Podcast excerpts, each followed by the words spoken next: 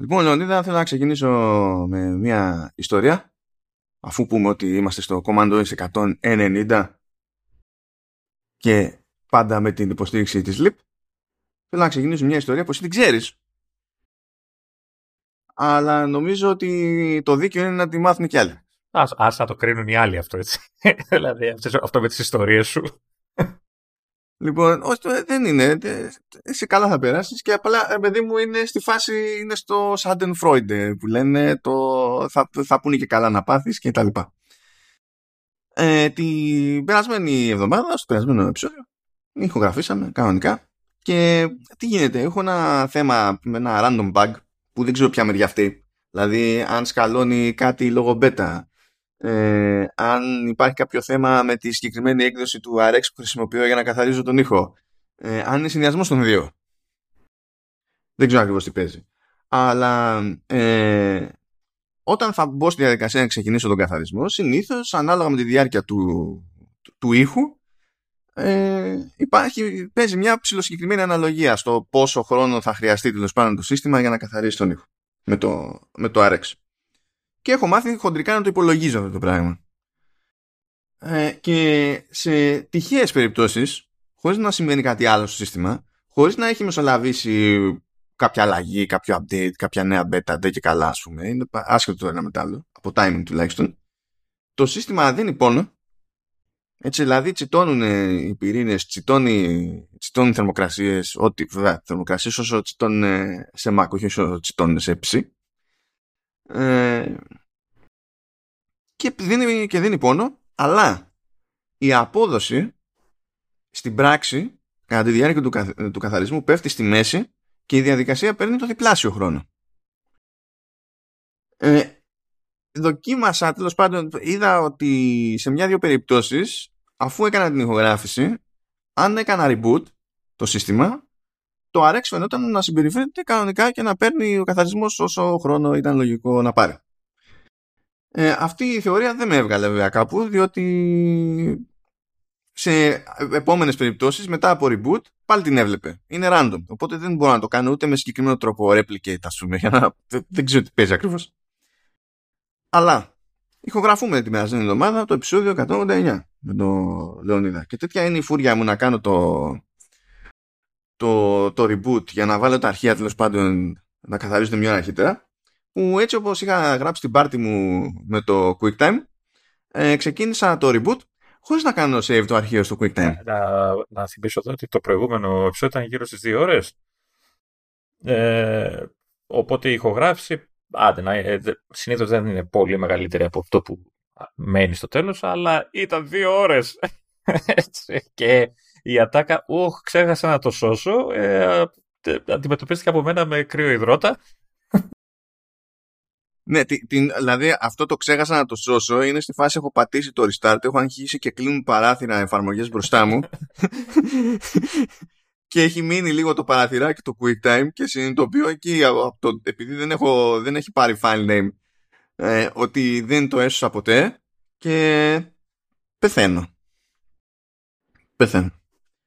Και λέω, αναγκαστικά θα λειτουργήσω με το backup που έγραψε ο Λεωνίδας που θα έχει τη φωνή μου μέσω του FaceTime τέλος πάντων, που δεν είναι ό,τι χειρότερο υπήρξε ποτέ, αλλά γενικά δεν το ζητούμε. Η αυτή του backup έχει μείνει από το κακό σου συνήθεια να, να βάζεις beta ενώ ξέρεις ότι δεν θα λειτουργεί ποτέ το audio hijack, οπότε ναι, γιατί όταν δεν βάζω beta και γράφω εγώ με hijack αντί για σένα, νομίζω ότι εγώ δεν γράφω backup. Εννοείται, γράφουμε, κανονικά πρέπει και οι ναι. δύο να τα γράφουμε ε, από όλα. Εγώ δεν έγραφα παιδί μου στην αρχή, γιατί μου έλεγε το έχω εγώ και αυτό και στηρίξου πάνω, beta. Τελείω. Ο μόνος τρόπος να υπάρχει όντως ασφάλεια της προκοπής για όλους είναι και οι δύο μεριές, δηλαδή και εγώ και ο Λεωνίδας, και στα άλλα σου βασικά, να γράφει ο καθένας από τρία tracks ταυτόχρονα. Έτσι υπάρχει ελπίδα. Τέλος πάντων, λέω τώρα τι να γίνει, παρετούμε, γιατί δεν υπάρχει, δεν έχω κάτι να κάνω. Έτσι, τέλος πάντων, και βλέπω το σύστημά μου και κάνει reboot. Κάνει reboot. Και μετά το reboot, ε, επειδή το έχω ρυθμισμένο τέλος πάντων ε, να προσπαθεί να ξανανοίξει τα, τις εφαρμογές τα παράθυρα που είχε πριν, το οποίο δεν λειτουργεί ποτέ αξιόπιστα. Δηλαδή κάποια πράγματα ανοίγουν, κάποια πράγματα δεν ανοίγουν, κάποια πράγματα που δεν ήταν καν ανοιχτά ανοίγουν. Ε, έχω είναι, την δηλαδή, εντύπωση ότι ακόμα και η Apple το λέει στο μήνυμα ότι λέει, θα προσπαθήσουμε να ανοίξουμε. ε, και ναι, οκ, τέλος πάντων. Και βλέπω να ανοίγει παραθυράκι QuickTime. Και βλέπω παραθυράκι QuickTime και έχει κρατήσει τη διάρκεια της ηχογράφησης και έχει δίπλα και το χώρο που πιάνει το αρχείο. Και λέω, ε, what? και πατάω play. Και έχει κρατήσει την ηχογράφηση. Τε, ε, πα, πάτησες play πριν σώσεις. δηλαδή, πρώτα σώζουν και μετά δοκιμάζουν να δουν αν είναι αυτό που σώσανε. Μα δεν ήξερα καν. Είναι η φάση τώρα αυτό που γράφει ότι και καλά διάρκεια και file size, δηλαδή με κοροϊδεύει, όντως υπάρχει Ναι, ρε, ήχος εσύ, εκεί μέσα. αλλά σώστο. Έτσι και μετά κάνει ότι δοκιμήσεις. δηλαδή, γιατί θα, μπο- θα Έλα, θα μπορούσε μποθεί να εκείνη play- τώρα, να δεν πατήσεις είναι. play και να κλαίει μετά. Έτσι δηλαδή. Και να- και πεθάνει εκείνη την ώρα. Και ε, για λόγους που δεν αντιλαμβάνομαι, ε, το QuickTime δεν είχε μασίσει σημεία και είχε κρατήσει μετά το reboot τον ήχο κανονικά. Και νομίζω ότι ε, είχα να εκτιμήσω τόσο πολύ το QuickTime Α- από, από τότε νομίζω που είχα εγκαταστήσει δεν θυμάμαι ποια έκδοση ήταν η, η 6 ή κάτι τέτοιο για να παίξω ένα full motion video adventure. X-Files. Σε Windows. Νομίζω από τότε έχω εκτιμήσει έτσι και κάνα εντάξει στραβο, σταυροκοπιόμουν το συζητάμε ε, τι να πω στρατιώτης το, το QuickTime Ορίστε. Οπότε πετάμε audio hijack και γυρνάμε και οι δύο σε quick time. Δεν πετάμε audio hijack γιατί πρέπει να γράφουμε πολλαπλά tracks. Ε, θα, Αυτό είναι θα λύση ανοίγουμε ανάγκης. το Με quick αυτό time είναι σε τώρα. πολλές φορές. Ναι. και το τέτοιο, και το καλά έτσι κι αλλιώς και το hijack τα κρατάει αυτά και να κραταρεύσει ξέρω εγώ κάτι. Σώζει με τέτοιο τρόπο που δεν χρειάζεται μετά να κάνεις save. Για να έχεις ελπίδα, ας πούμε. Εντάξει. Όπως και το voice memos βασικά. Απλά το voice memos έχει το πρόβλημα που. Δηλαδή, βάζει το QuickTime δεν θίγεται. Το voice memos θίγεται όμως. Σου λέει τι, είσαι σε FaceTime; Α, δεν γίνεται να γράψεις. Έχουν μπερδευτεί. Νομίζουν ότι είσαι σε iPhone ακόμη, ας πούμε. Δηλαδή, Τέλος πάντων. Anyway. Α, αν και γράφω τώρα τελευταία και σε voice Μμμ. memos σε Mac. Αλλά γράφω τα, τα solo για το, για Α, το trending. OK. Πώς και δεν ε, έχεις και εκεί ξέρεις, ένα, ρε παιδί μου, QuickTime για όλα, ξέρω εγώ. Ε, ε, βασικά ε, ε, έχει κάτι το, το voice memo σε αυτή την περίπτωση με, με εξυπηρετεί. Όταν ε, λέω κάτι ρε παιδί μου και το λέω λίγο στραβά, λίγο ποντιακά ή κάπου χάνομαι και λέω όπα αυτό πρέπει να το ξαναπώ. Μπορώ πάρα πολύ εύκολα να επιστρέψω σε, σε προηγούμενο σημείο και να γράψω πάνω από εκείνο το κομμάτι. Οπότε ό,τι διορθώσεις έχω να κάνω τις κάνω στο στάδιο της εγγραφής και όταν έρθει η ώρα να το πετάξω στο Logic, δεν έχω στην ουσία να μοντάρω τίποτα με το χέρι. Δεν έχω να κόψω κάτι, να συνδέσω κάτι κτλ. Το οποίο είναι εφικτό όταν είσαι μόνος σου με την πάρτι σου. Ε, όταν είσαι με άλλους δεν γίνεται. Είναι αλλιώς. Τώρα θεωρητικά θα μπορούσα να κάνω το ίδιο πράγμα ακριβώς, όχι με το voice memos, αλλά με το logic. Να ανοίξω logic μόνο και μόνο για να με γράψω, όχι το. Και μετά να πρέπει να το κάνω export για να το πετάξω στο RX και μετά από εκεί άλλο export για να το ξαναπετάξω στο Logic και το... όχι, όχι, βαριόμουν και μόνο το σκεφτόμουν δηλαδή. όχι, εντάξει, OK, okay. κόμπλε όλα, κόμπλε. Ναι, καλά πάει. Όχι, αφού το σώσαμε, δηλαδή υπάρχει το επεισόδιο, παιδιά, δείτε το, είναι συλλεκτικό. Θα πάρει πάλι ώρα ήταν limited edition. ναι, ναι. Τι α... Τι να πω, αλλά καταλαβαίνετε, έχασα χρόνια από τη ζωή Και μου. εγώ μαζί, γιατί περίμενα να μου πεις, ε, κάτσε τώρα να το ξαναγράψουμε όλο από την αρχή. Όχι, δεν θα ήταν, θα ήταν αυτοκτονικό αυτό. Δεν, Ήταν- απλά δεν το είχα ήταν, μέσα ε, μου. Δεν έπαιζε. Και από τις φορές που γράφαμε πιο αργά από το συνηθισμένο, οπότε καταλαβαίνω. Ξέρεις, αν έπρεπε να ξαναγράψουμε, ε, εντάξει, ακόμα θα μόνταρες. Μα έτσι, ακόμα και έτσι, επειδή γράψαμε πιο αργά, εγώ νομίζω ότι τελείωσα και είχα έτοιμο το επεισόδιο, ξέρω εγώ, 6 ώρα το πρωί. Α, ωραία. Ε, κα- καλά είναι, καλά είναι, δεν έχω πάρα πολύ. Εξαιρετικά, εξαι- εξαιρετικά. Τι Είναι να- super. Και αυτός ο, ύπ, α, και αυτός ο ύπνος υπε- υπερεκτιμημένος είναι. Τι να τον κάνεις. Δεν, δεν μου χρειάζεται καινούριο σύστημα καθόλου. Ε. Δεν μου χρειάζεται καινούριο σύστημα. Α, και μιας λέει δεν μου χρειάζεται κα, ε, καινούριο σύστημα, να πω στο, στο φίλο Λουκά Λιάσκο ότι όταν έρχεται και μου λέει ότι τελικά μου πήραν από τη δουλειά ένα νέο MacBook Pro 16 με M1 Pro και μου στέλνει τα specs και συνειδητοποιώ ότι είναι M1 Max, ότι ε, δεν φταίω. Ε, δηλαδή, ε, θα μπορούσα να υποφέρω έτσι κι αλλιώς άμα άκουγα μπλα μπλα ε, M1 Max. Έτσι. Αλλά να μου λες κιόλας ότι «Ω, κοίταξε, μου πήραν M1 Pro και να μου στέλνεις και να είναι τελικά M1 Max», απλά, απλά μου πατάς τα κουμπιά εκείνη την ώρα και δεν είναι, δεν είναι ωραίο. Δεν είναι ωραίο. Δεν, δεν, σου, δεν σου έχω κάνει κάτι. Η, αλή, η αλήθεια δεν είναι ευγενικό. ε, εγώ σου έχω πει πάντως να, να πας εκεί στο γνωστό σου να δοκιμάσεις μια φορά καθαρισμό σε M1. Τι έχει, ε, Pro, νομίζω έχει ο δικός σου.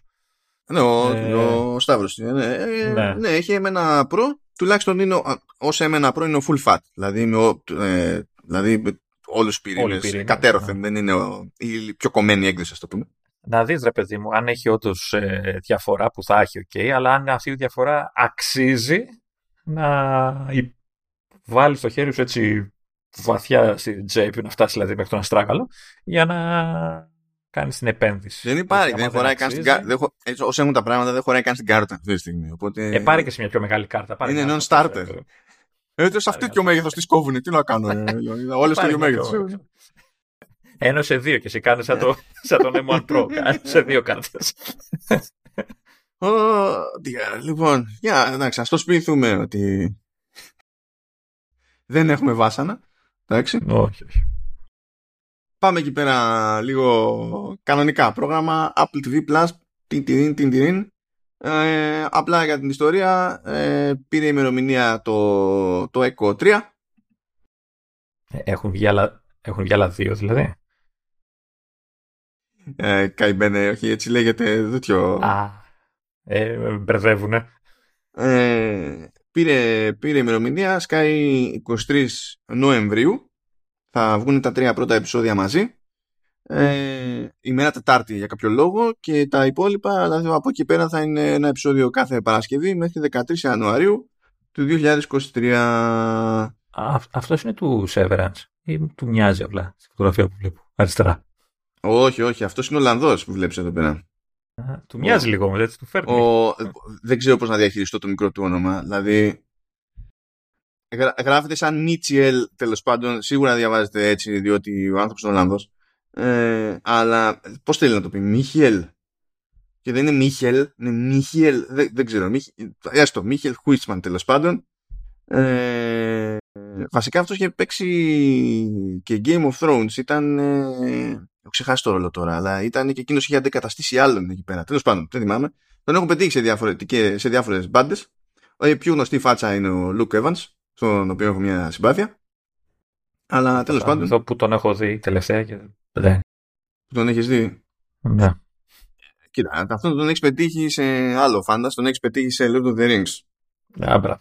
Α, ε, ε, Lord of the Rings ήταν, ήταν Hobbit μεριά, Hobbit μεριά. Στην ναι. τριλογία Hobbit. Αλλά τέλος πάντων, όχι μόνο εκεί, είναι σε ένα μάτσο μπάντε. Ναι. Αλλά λέμε ρε παιδί μου, έτσι. Κι άλλο και πιο πρόσφατα τώρα έχω δει και πιο πρόσφατα, αλλά δεν μπορώ να. Οκ. Okay. Anyway, δεν θα το πιάσουμε την αρχή γιατί το έχουμε ξανά αυτό. Έτσι κι αλλιώς έχουμε το σχετικό δελτίο τύπου και τα στοιχεία. Αν θέλετε να κάνετε ένα ρεφάρισμα, 10 επεισόδια θα έχει, ξεκινάει εκεί.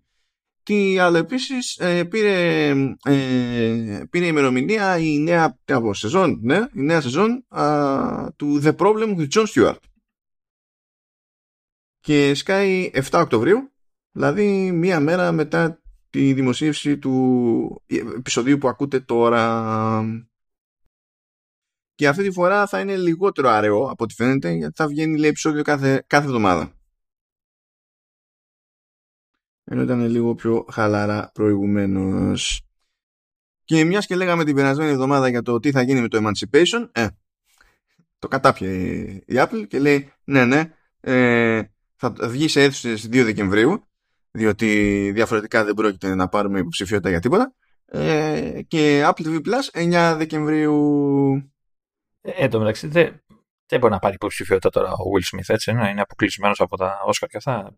Όχι, μπορεί να, πάρει, ε, μπορεί να πάρει υποψηφιότητα, αλλά έχει, ε, είναι εκτός ακαδημίας πλέον.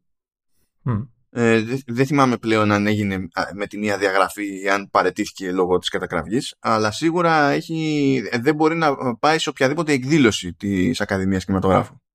Ah, okay. Δεν μπορεί να, δηλαδή, Δηλαδή μπορεί να πάρει το Όσκαρ και να μην είναι εκεί, ας πούμε, κάπως έτσι. Αν πάρει το Όσκαρ, απλά είναι αδύνατο να πάει να το παραλάβει ο ίδιος. Δεν θα το δεχτεί, δεν θα μπει μέσα. Καλά, δεν πρόκειται, ε, ακόμα και να το αξίζει, δεν πρόκειται να το δώσουν, πιστεύω. Καλά, ούτε εγώ, το, ούτε εγώ το πιστεύω σε αυτή την περίπτωση. Αλλά τέλος πάντων, it is what it is. Από τη στιγμή που πληρώσαν τα λεφτά που πληρώσαν, η ταινία για να βγαίνει αρχές Δεκεμβρίου σε αίθουσες στην ουσία είναι έτοιμη. Ε, ε, δεν. Ναι. Θα καθίσουν και θα το φάνε. Δεν υπάρχει περίπτωση να βγει κριτική για αυτή την ταινία χωρίς να αναφέρεται στα καμώματα ναι, τα περσινά. Απλά είναι αδύνατο. Είναι αδύνατο. Απλά και είπε η Apple, το συζητάγαμε την προηγούμενη φορά, ότι απλά θα το. Αναγκαστικά να το καταπιεί. Γιατί δεν υπήρχε timing που να εξασφάλιζε ότι ε, θα είχε ξεχαστεί η όλη φάση. Δηλαδή απλά δεν παίζει. Δεν παίζει. Εν τω μεταξύ παίζει να είναι και καλή ταινία, έτσι, να είναι δυνατή ε, παίζει, ναι. Δεν είναι, μα δεν είναι αυτό το, το θέμα. Δηλαδή και, και οι συντελεστέ και το λοιπό cast και τα λοιπά, mm. γενικά είναι είναι σόι. Και δεν είναι όταν είναι, πώς να σου πω, όταν το θέμα είναι καλό, OK, okay, ξέρω εγώ, είναι και ο, και ο Will Smith. Δηλαδή και στο King Richard ήταν καλός και σε άλλα σημεία, ξέρω εγώ, ήταν καλός. Αλλά ο, ο, όταν το γυρνάει σε κάτι πιο action adventure ή κάτι πιο κωμικό κτλ. Στην ουσία δεν παίζει. Ναι, εντάξει. Στην ουσία εμφανίζεται. είναι σαν να είναι καλεσμένος στο πάρτι. Αυτό. Η φωτογραφία στην αρχή του άρθρου που είναι η αφίσα που το έχω καταλάβει του της ταινίας, της αρέσει. Τι εννοείς αν μου αρέσει; Ε, ε, εμένα που θυμίζει λίγο πλανήτη τον πυθίκο. Ε, εντάξει. Κοίτα, αυτό νομίζω ότι έχει νόημα περισσότερο να το φαντάζει σε, σε μεγάλο μέγεθος. Αυτή, αυτή, είναι, αυτή νομίζω είναι λήψη που είναι αισθημένη, ξέρεις, για να λειτουργεί και να κάνει εντύπωση σε αφίσα, ξέρω εγώ, μεγάλη, σε διαφήμιση έξω, σε billboards και τέτοια, παιδί μου. But yeah. Χα. Ενδιαφέρον. Πώς; Ε, σήκωσα τώρα το τηλέφωνο μου από το γραφείο και είχε φυτρώσει λίγο από κάτω ένα, ένα από αυτά τα, ξέρεις, τα, τα στυρμάτινα τα, που είναι για να δένεις τα καλώδια. Έχει πλαστικό περίβλημα, αλλά από μέσα είναι σύρμα, ρε παιδί μου. Και κολλήσει πάνω στο τηλέφωνο. Και το πήρε μαζί του το iPhone γιατί οι μαγνήτες, ναι. Χάρησα που είναι. Κόβλε μια χαρά. Και αυτό είναι το Apple TV Plus για αυτή την εβδομάδα. Οπότε μπορούμε casual να πάμε στο Apple Arcade. Το Apple Arcade. Αυτή τη φορά το μενού είχε η απλή κυκλοφορία είναι το, ε, η, ας το πούμε, εκδοχή Plus του Gris που βέβαια το Gris σαν παιχνίδι δεν είναι ότι είχε ε, συναλλαγές ξέρω, κατόπιν εορτής και τα λοιπά. Ε, έχει ήδη βγει σχεδόν οπουδήποτε. Ε, το Apple Arcade πρέπει να είναι η τρίτη πλατφόρμα στην οποία το έχω. Πρέπει να το έχω αγοράσει, νομίζω, το έχω αγοράσει στο Switch. Το, το, έχω, α, το έχω αγοράσει, όχι, δεν, δεν, δεν, ξέρω αν είναι πλατφόρμα, το έχω αγοράσει στο Switch. Δεν θυμάμαι γιατί. Και το έχω αγοράσει και, στο, και σε iOS. Δηλαδή, ε, ήταν ούτως ή άλλως. Άρα, άρα το έχεις παίξει. Το... Ναι, ναι, ναι, το έχω, το έχω παίξει. Και γενικά είναι... Ε, ε, είναι λίγο puzzler έτσι, με λίγο platforming και, και στην ουσία αφήγηση. Έχει, φο, έχει φοβερή, έχει, έχει ωραία μουσική, έχει πολύ ωραίο σχέδιο. Σε ρωτάω, γιατί το έβαλα να το δω την μέρα που βγήκε, νομίζω πότε ήταν την Παρασκευή, το απόγευμα. Μετά όλο το Σαββατοκύριακο δούλευα και το ξαναείδα τη Δευτέρα το απόγευμα και ξαφνικά έβλεπα τα credits του παιχνιδιού. Δεν ξέρω τι έγινε. Όχι, ναι, παιδιά, είναι πολύ καλό παιχνίδι. Δεν είναι για αξονιά, για να δώσουμε πόνο και τέτοια, αλλά είναι πολύ καλό. Εσύ, τι, τι κουκλί είναι αυτό, τι, τι πανέμορφο παιχνιδάκι είναι αυτό το πράγμα. Δηλαδή, ναι, και με σχέδια στο χέρι είναι, είναι τρελό, είναι τρελό παιχνίδι. Εντάξει, τα χρώματα τύπου watercolor και ξέρω εγώ. Ήταν ξέρεις, το βλέπα από τα screens και τα, και τα λοιπά και μου φαινόταν ότι θα είναι άλλο ένα παιχνίδι, ναι μεν artistic και ξέρεις, λίγο ψαγμένο αυτό, αλλά ψιλοκενό όπως είναι συνήθως τέτοιου είδους παιχνίδια. Δηλαδή παίζεις για να, απλά για να βλέπεις. Ως ένα βαθμό δεν σου το κόβει αυτό το πράγμα. Δηλαδή έχει πολύ περπάτημα χωρίς να κάνεις κάτι ιδιαίτερο. Δεν έχεις ξέρω, εχθρούς και μπαζούκα για να τους σκοτώνεις κτλ. Ε, αλλά σιγά σιγά είναι ή που, ή που αρχίζει και σου βάζει πλατφορμιές και γρίφους. Όχι κάτι, ξέρεις, τελείως περίπλοκο κτλ. Ε, σε έχει ήδη γραπώσει με τα γραφικά και το φοβερό soundtrack. Έτσι, τι μελαγχολία ήταν αυτή. Και ό, είναι, ε, είναι πολύ ικανοποιημένο παιχνίδι τόσο. Ε, και προσπαθείς να καταλάβεις την ιστορία, γιατί όπως όλα αυτά τα παιχνίδια είναι έτσι λίγο ασαφείς και τα λοιπά.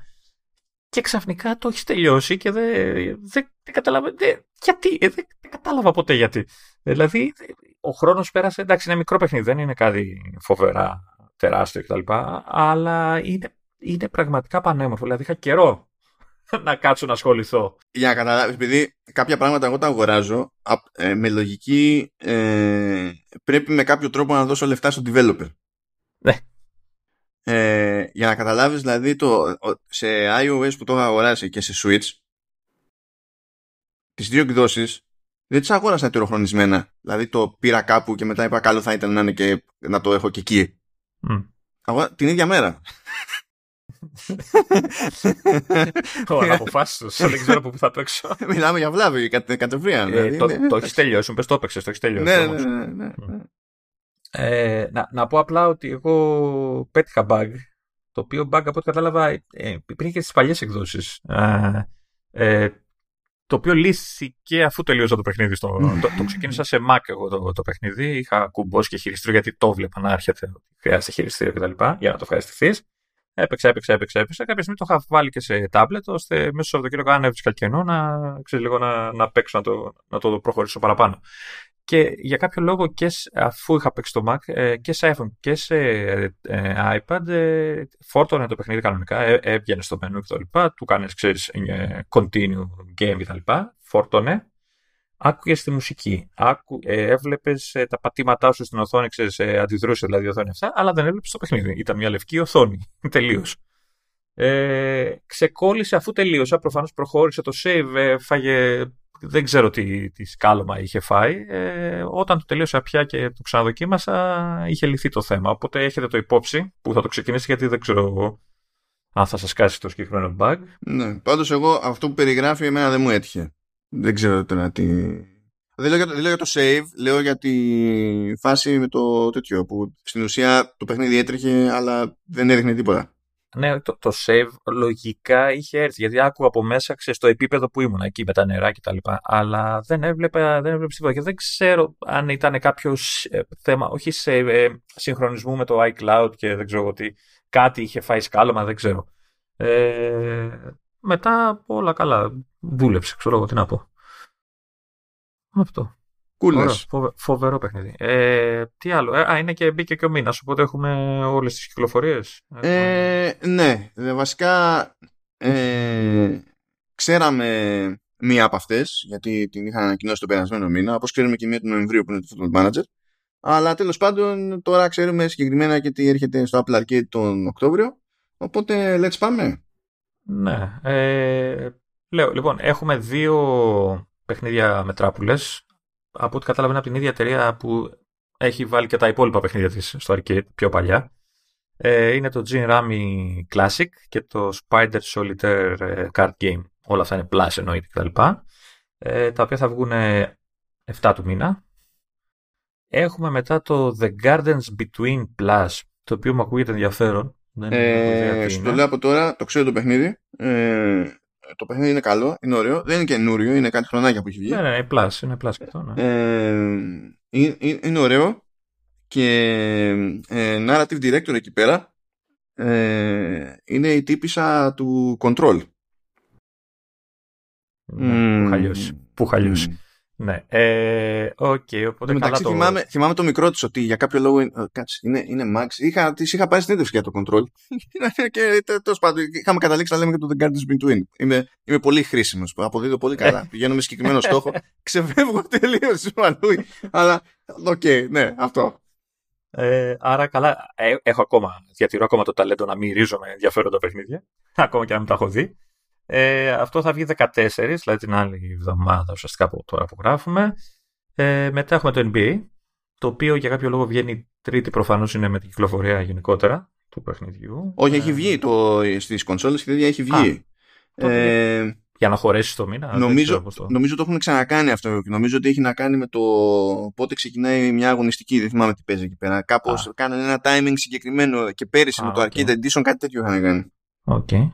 Και αυτό 18 του μήνα λοιπόν. Και τέλος 28 έχουμε το Stitch. Τελεία. Stitch τελεία, έτσι είναι το όνομα. Το οποίο φαίνεται ενδιαφέρον παζλάκι. Πλέκεις, ξέρω εγώ.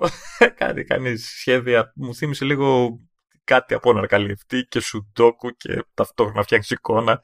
Τέλος πάντων θα το δω αυτό, φαίνεται ενδιαφέρον. Αυτό το μεταξύ είναι καινούριο. Ε, δεν το βλέπω για Plus. Δεν, δεν γράφει ναι. Plus, απλά καμιά φορά δεν είναι κιόλα. Νομίζω είναι καινούριο. Αλλά τέλος πάντων από τη λίστα που βλέπω εδώ πέρα, στην ουσία The Gardens Between Chain Rami Classic και Spider Solitaire Card Game είναι κυκλοφορίες Plus και φαίνεται τα καινούργια από τη μία να είναι το Stitch και από την άλλη να είναι το NBA. το οποίο Stitch είναι από. Το, το Stitch είναι από τους δημιουργούς του Tint, άλλου παιχνιδιού arcade. Και αυτό νομίζω γραφόταν με τελεία στο τέλος.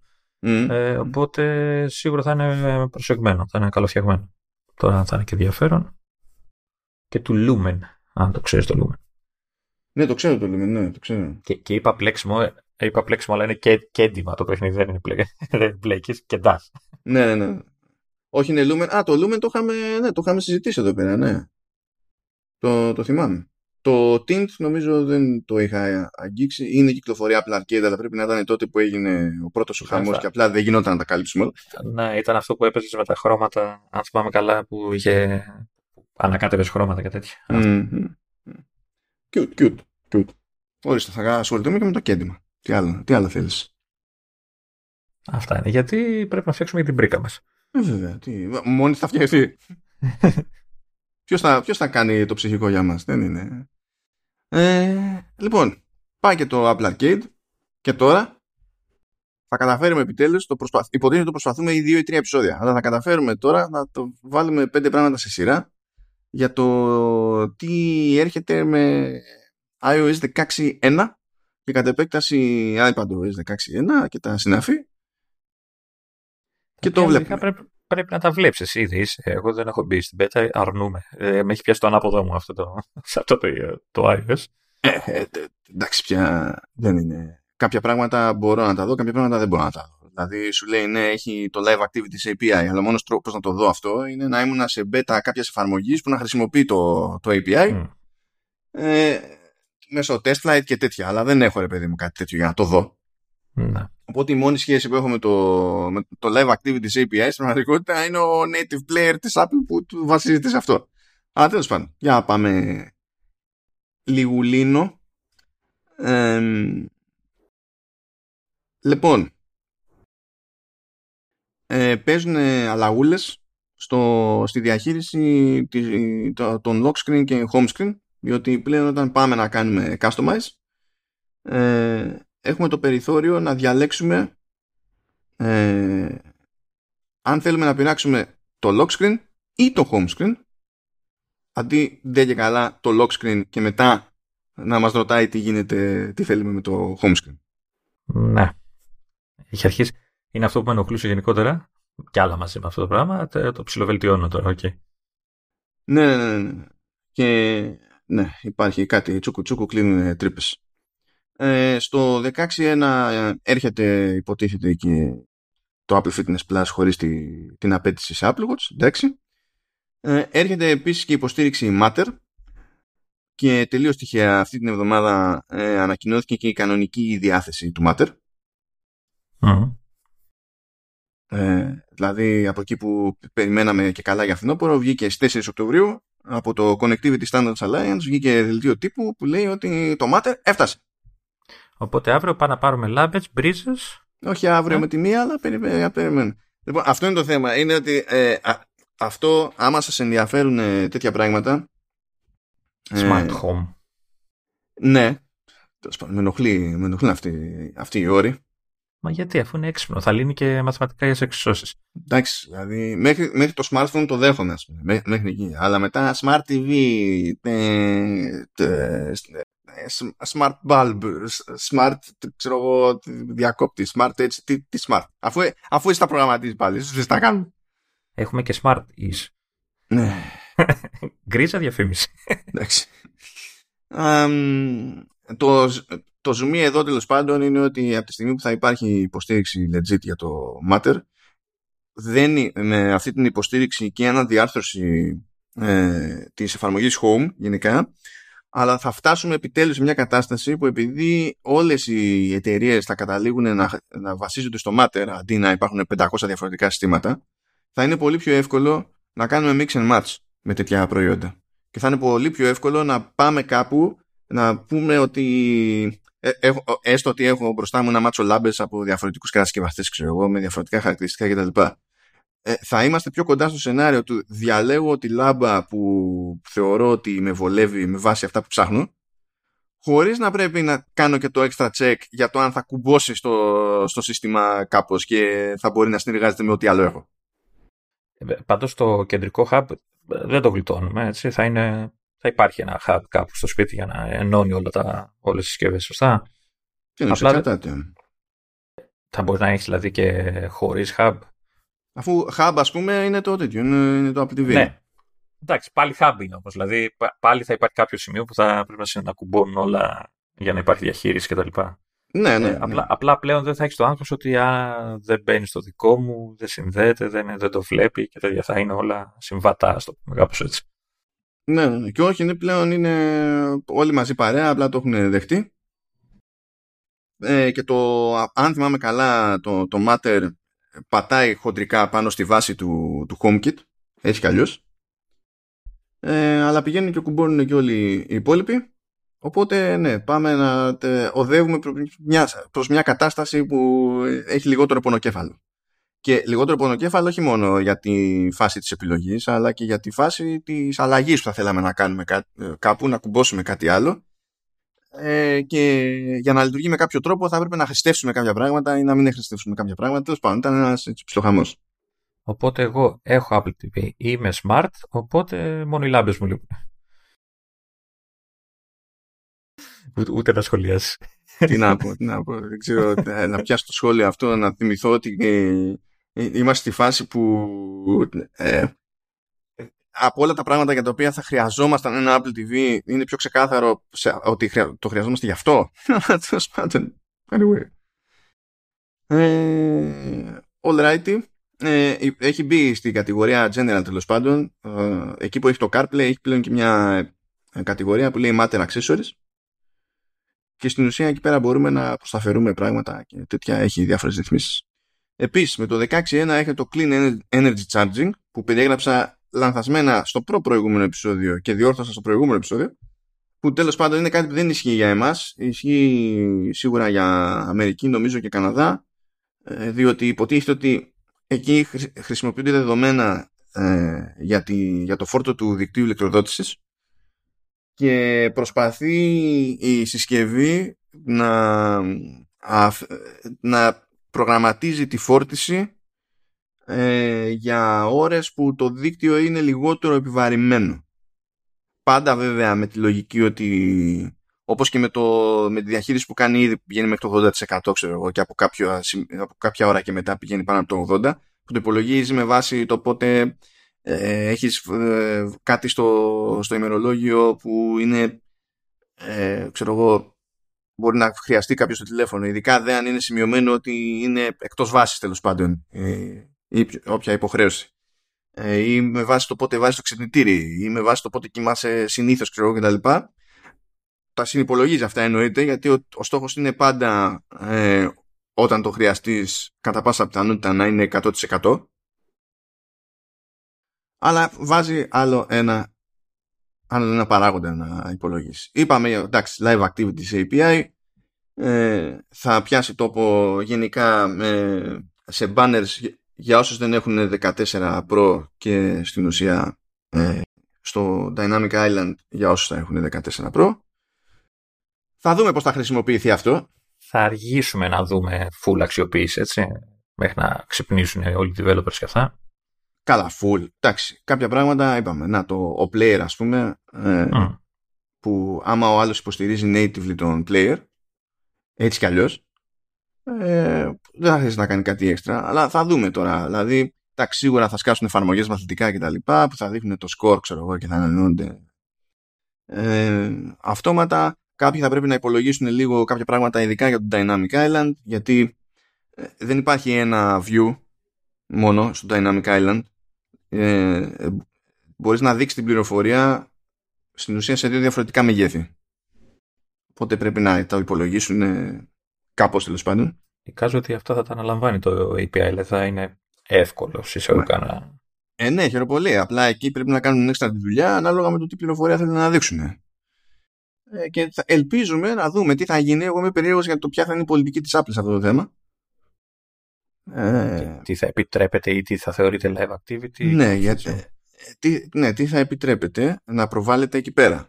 Γιατί κάτι μπορεί να θεωρείται live activity, αλλά ε, εγώ πιστεύω ότι απλά ψάχνει, θα ψάχνει ευκαιρία οποιοδήποτε διαφημιστής εκεί που σου πετάει τη χρήσιμη την πληροφορία να σου πετάξει μια ιδέα απλά για να τη εκνευρίσει. Ναι. Δηλαδή, ε, γιατί με το που λες σε κάποιον Α, δηλαδή υπάρχει κάποιο μέρος στην οθόνη όπου θα μπορεί πάντα να δείχνει κάτι; Δικό μας. Ακόμη και όταν δεν τρέχει η εφαρμογή κανονικά, όταν δεν είναι στο προσκήνιο. Hmm, hmm, και ελπίζω να πέφτουν καμπάνες αβέρτα από το App Store Review. Δηλαδή, αν είναι να πέφτουν κάπου καμπάνες αβέρτα, να πέφτουν εκεί. Α, για λόγους τέλος πάντων ανταγωνισμού, θα υπάρχει δυνατότητα να διαγραφεί το, η εφαρμογή Wallet; Α, ανταγωνισμού, ε. Για να μην είναι το μόνο wallet, ας πούμε, μέσα στο, στο iPhone. Ναι. Πάλι, δηλαδή, όπως ισχύει σε άλλες εφαρμογές της Apple, θα μπορεί να διαγραφεί και θα μπορεί να την ξαναεγκαταστήσει κάποιος όποιος θέλει. Στην πραγματικότητα δεν διαγράφεται από το σύστημα. Δηλαδή εξαφανίζεται, δεν τη βλέπεις να τη χρησιμοποιήσεις, αλλά τα δεδομένα της ε, δεν διαγράφονται από το σύστημα. Αλλά άμα θέλεις να, να, την εγκαταστήσεις, πάλι θα πας στο App Store τέλος πάντων, θα κάνεις search, θα το βρεις, θα κάνεις install, αλλά στην πραγματικότητα εκείνη την ώρα ξέρεις, είναι σαν να ενεργοποιείται ξανά το installation που υπήρχε πριν. Βασικά εδώ λένε ε, ότι αυτό γινόταν πριν το 16. Πλέον το, τη διαγράφεις όντως. Πλώς έτσι, έτσι διαβάζω όχι, όχι, όχι, πριν μπορούσε να φύγει από home screen. Όχι να, όχι να γίνει διαγραφή. Τώρα θα μπορεί να γίνει διαγραφή. ώστε να μην εμφανίζεται ούτε στο App Library ούτε τίποτα. Θα μπορεί να ναι, διαγραφεί. Ναι. Αυτό, διαγράφεται πλήρως. Ενώ πριν. Ε... Πριν απλά το έβγαζε από home screen. Δεν έκανε διαγραφή από το σύστημα. Ήταν σαν να έβγαζε το shortcut. Γιατί πλέον σε home screen όλα τα εικονίδια δεν είναι η εφαρμογή και καλά, είναι shortcuts. Τέλος πάντων. Α, ναι, γιατί έτσι κι αλλιώς είναι στα δικαστήρια για αυτό το θέμα, με τη λογική ότι έτσι έχοντας την εφαρμογή προεκατεστημένη ε, δίνει προτεραιότητα στην πάρτη τη ενάντια του ανταγωνισμού κτλ. Εντάξει τώρα. Ε, Επίσης έρχεται η προβολή στάθμης μπαταρίας ε, στα iPhone XR 11, 12 mini και 13 mini. Στην ουσία σε όλα. Ναι, εκείνα που δεν είχαν ε, συμπεριληφθεί στη, στο λανσάρισμα του 16. Α, ένα εξαδάκι ακόμη είναι στο screenshot UI. Ε, γενικά, όταν τραβάμε ένα screenshot, έχουμε κάποιες επιλογές. Έτσι. Έχουμε ένα, την επιλογή ε, να σώσουμε σε save photo, save to file, save to quick note, copy and delete και delete screenshot. Copy and delete ήταν καινούριο στο, ε, στο iOS 16. Στο 16.1 στην ουσία αλλάζει το UI, διότι όταν βγαίνουν αυτές οι επιλογές, βγαίνανε με ένα sheet από, από κάτω προς τα πάνω και πιάνανε κάμποσο χώρο. Τώρα βγαίνουν σαν να είναι ένα άλλο context menu και είναι λίγο πιο μαζεμένο. Δηλαδή είναι αισθητική η διαφορά, μην φανταστείτε. Σαν pop-up από ό,τι βλέπω, έτσι. Ναι, ναι, ναι. Επιστροφή στην μπαταρία, αυτό ισχύει για όλα τα μοντέλα. Αν κάποιος διαλέξει να βλέπει το ποσοστό μέσα στο εικονίδιο της μπαταρίας ε, πλέον τέλος πάντων έχουν πειράξει λίγο το, το εικαστικό ώστε να μετακινείται πιο ρεαλιστικά η στάθμη κατά τη διάρκεια της ημέρας και τέλος πάντων να έχεις μια ελπίδα να μπορείς και πάλι να διαβάζεις το ποσοστό μέσα σε αυτό το, το πράγμα ε, για ακριβώς για αυτό το λόγο άλλαξε και τέτοιο, το μέγεθος της γραμματοσειράς του είναι λίγο πιο μεγάλο πάλι για να υπάρχει ελπίδα OK, OK. Επίσης πάλι ακόμα στην μπαταρία είμαστε για κάποιο λόγο ε, το ποσοστό φόρτισης τέλος πάντων ε, σε lock screen θα φαίνεται πάνω από την ώρα όταν Αυτό είναι δεν γινόταν εκεί πριν. Δεν γινόταν. Νομίζω το είχαν νομίζω το βγάλανε σε κάποια φάση ε, Συν της άλλης, τη, τη, δεδομένη στιγμή που μιλάμε, αν και εγώ δεν το έχω βάλει καν να εμφανίζεται, οπότε θα σε γελάσω. Τι, τώρα που το έχω εγώ στο τηλέφωνο, ας πούμε, αν και είναι full το τηλέφωνο, ε, δεν γράφει τίποτα. Δεν θυμάμαι αν ήταν πάνω ή κάτω. Εγώ θυμάμαι ότι όταν το, το, βάζα στην πρίζα, έβγαζε ότι ξέρεις, φόρτιση, φορτισμένο τόσο και τέτοια, αλλά το βγάλανε αυτό κάποια στιγμή. Δεν, δεν το παρατήρησα ποτέ. Α, ήταν το τέτοιο ρεσί. Ναι, ότι έπρεπε, το δείχνανε, αλλά έπρεπε να το ξεκλειδώσει πρώτα. Ενώ τώρα θα φαίνεται χωρίς το ξεκλειδώνα. Τώρα Τώρα ένιωσα. Okay. Ε, διορθώνουν την μπαγκιά για το paste όπου δεν ήθελε το σύστημα να δεχτεί ότι έχεις δώσει permission σε μια εφαρμογή και σε το αστείο. Είστε σίγουροι; Είστε σίγουροι. Ήταν σε τέτοιο level που έκα, έκανες copy και paste στην ίδια εφαρμογή και πάλι σου έλεγε ε, θες να κάνεις allow paste. Μα δεν έφυγα, ποτέ είμαι εδώ; Ε, φαντα... Φαντάζεσαι τι κάνει αυτό το πράγμα το bug σε ανθρώπους που είναι αναποφάσεις τη εκφύσεω. Για ένα κοπή πες μπορεί να κάτσουν και μισή ώρα σε μια εφαρμογή. τι, τι άλλο έχουμε; Α, έχουν πειράξει και το, ε, την κατηγορία wallpaper στις ρυθμίσεις ώστε να μπορεί να αλλάξει κάποιος wallpaper από εκεί. Αντί να πρέπει να ξεκινήσει από το lock screen τέλος πάντων και να κάνεις αλλαγές του. Ε, λοιπόν, έχουμε αλλαγή εκεί πέρα σε stage manager, αλλά αυτό θα το αφήσουμε για μετά γιατί είναι θέμα από μόνο του. Ναι. Ε, στο 16.1 αρχίζει να μπαίνει να, να μπαίνει η λειτουργία του Emergency SOS μέσω δορυφόρου που έτσι κι αλλιώς δεν μας αφορά σε πρώτη φάση. Και, Λεωνίδα, πόσο πιο μέσα να πέσω. Ε, βάλανε διακόπτη για το volume swipe στα AirPods Pro 2. Α, ε, σου ήρθανε.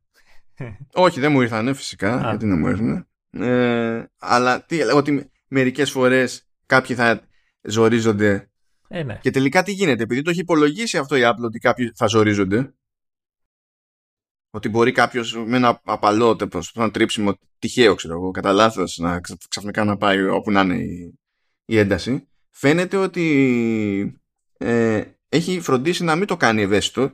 Οπότε σε κάποια reviews έβλεπα το παράπονο ότι θέλει περισσότερη προσπάθεια από αυτή που θα προτιμούσαν για να αλλάξει τη στάθμη και τώρα βάλανε και setting ώστε να το απενεργοποιήσει αυτό και να μην αλλάζει τη στάθμη. κάτι μου λέει ότι την ευαισθησία θα τη ρυθμίσουν, θα τη πειράζουν μέχρι να καταλήξουν κάπου που να, ε, να είναι ok. Um, Εκτός να βάλουν και εκεί διακόπτη, ρυθμιστικό τέλος πάντων, που να πειράζει εσύ την ευαισθησία ξέρω, καλά πια να σου δώσουν τόσο δύο που δεν το πιστεύω. Ε, και πλέον υπάρχει δυνατότητα για προφόρτωση επιπλέον περιεχομένου εφαρμογής. Αυτό σημαίνει πολλές φορές παιχνίδια, βασικά. Κατεβάζει το παιχνίδι, OK. Okay. Και επειδή το παιχνίδι στην πραγματικότητα είναι live service και πρέπει οπωσδήποτε να κατεβάσει και άλλα πράγματα από το server και τα συναφή, ε, με το που το ξεκινάς, σου λέει Α, περίμενε, πρέπει να κατεβάσει κάτι δεδομένα. Τώρα υπάρχει επιλογή στις ρυθμίσεις ε, αυτή η διαδικασία να γίνεται αυτόματα στο παρασκήνιο. Ναι.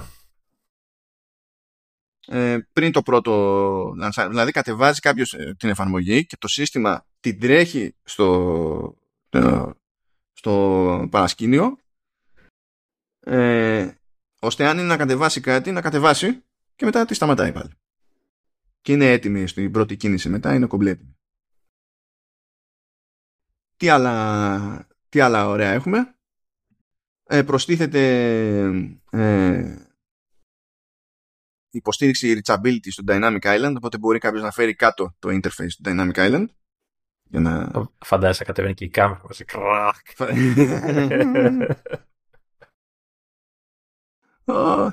και να δούμε τι, τι άλλα έχουμε, γιατί γενικά παίζουν σκόρπια εδώ, σκόρπια εκεί, σκόρπια παραπέρα γίνεται Χαμούλης. Αυτό που δεν έχουμε ακόμα είναι ημερομηνία, έτσι δεν ξέρει κανείς πότε κτλ.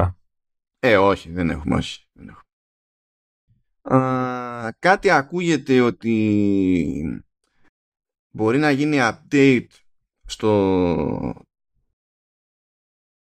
tvOS. Τώρα αυτό τεχνικός είναι tvOS, αλλά ο κώδικας είναι σε iOS 16.1, γιατί εκεί βασίζεται ε, που και καλά θα επιτρέπει να βάλουμε ως, ως default τέλος πάντων ηχεία του, του Apple TV ε, οποιαδήποτε ηχεία με υποστήριξη AirPlay 2 ενώ πριν αυτό ήταν κάτι που μπορούσε να γίνει μόνο με HomePod προφανώς είναι καλό αυτό okay. ε, καλά bug fixes και τέτοια OK okay τι, τι άλλο έχουμε εδώ, γιατί έχουν μεσολαβήσει και τρεις beta. Τη, τη κάμερα τη φτιάξαν τελικά. Τη φτιάξανε με το 16. Δεν θυμάμαι, ή 1601 ή 1602. Τη φτιάξανε την κάμερα. Α, OK. Okay. Αλλά το fixing ήταν έτσι ήδη σε τέτοιο. Σε, σε 16.1. Οπότε, εντάξει. Καταλαβαίνετε. Και νομίζω τώρα για 0-1-0-2 νομίζω ότι κάτι άκουσα ότι ετοιμάζουν και 0-3 μέχρι να βγει το, το 16-1. Κάτι τέτοιο φημολογείται. Δεν ξέρω γιατί έχει μείνει κάποιο υπερμπάγκ. Νομίζω τα χοντρά τα μαζέψανε. Ε, γενικά έχω ακούσει ότι παίζουν πολλά bugs ακόμα. Έτσι mm. ακούω, ακούω σχόλια από διάφορους που λένε ότι γενικά το 16 έχει ξεκινήσει με αρκετά bugs. Τώρα Εντάξει, δεν, ξέρω. Δεν, είναι, δεν είναι τόσο Πιο περίεργο, πιο κούκου ήταν αυτό με το, που ήταν ε, με τη σταθεροποίηση των καμερών πούμε, που είχες σφυρίξει. Αυτό, ναι, εντάξει, αυτό ήταν. Αυτό, αυτό ήταν τραγικό. Um, και μια αλλαγή ακόμη λέει ότι όταν ε, βάζουμε μαύρο φόντο ή παίζει dark mode και τα λοιπά σε 14 Pro με το Dynamic Island βάζουν γύρω από το Dynamic Island ένα γκρίζο περιθώριο για να είναι πιο εύκολο να το ξεχωρίζει κάποιος.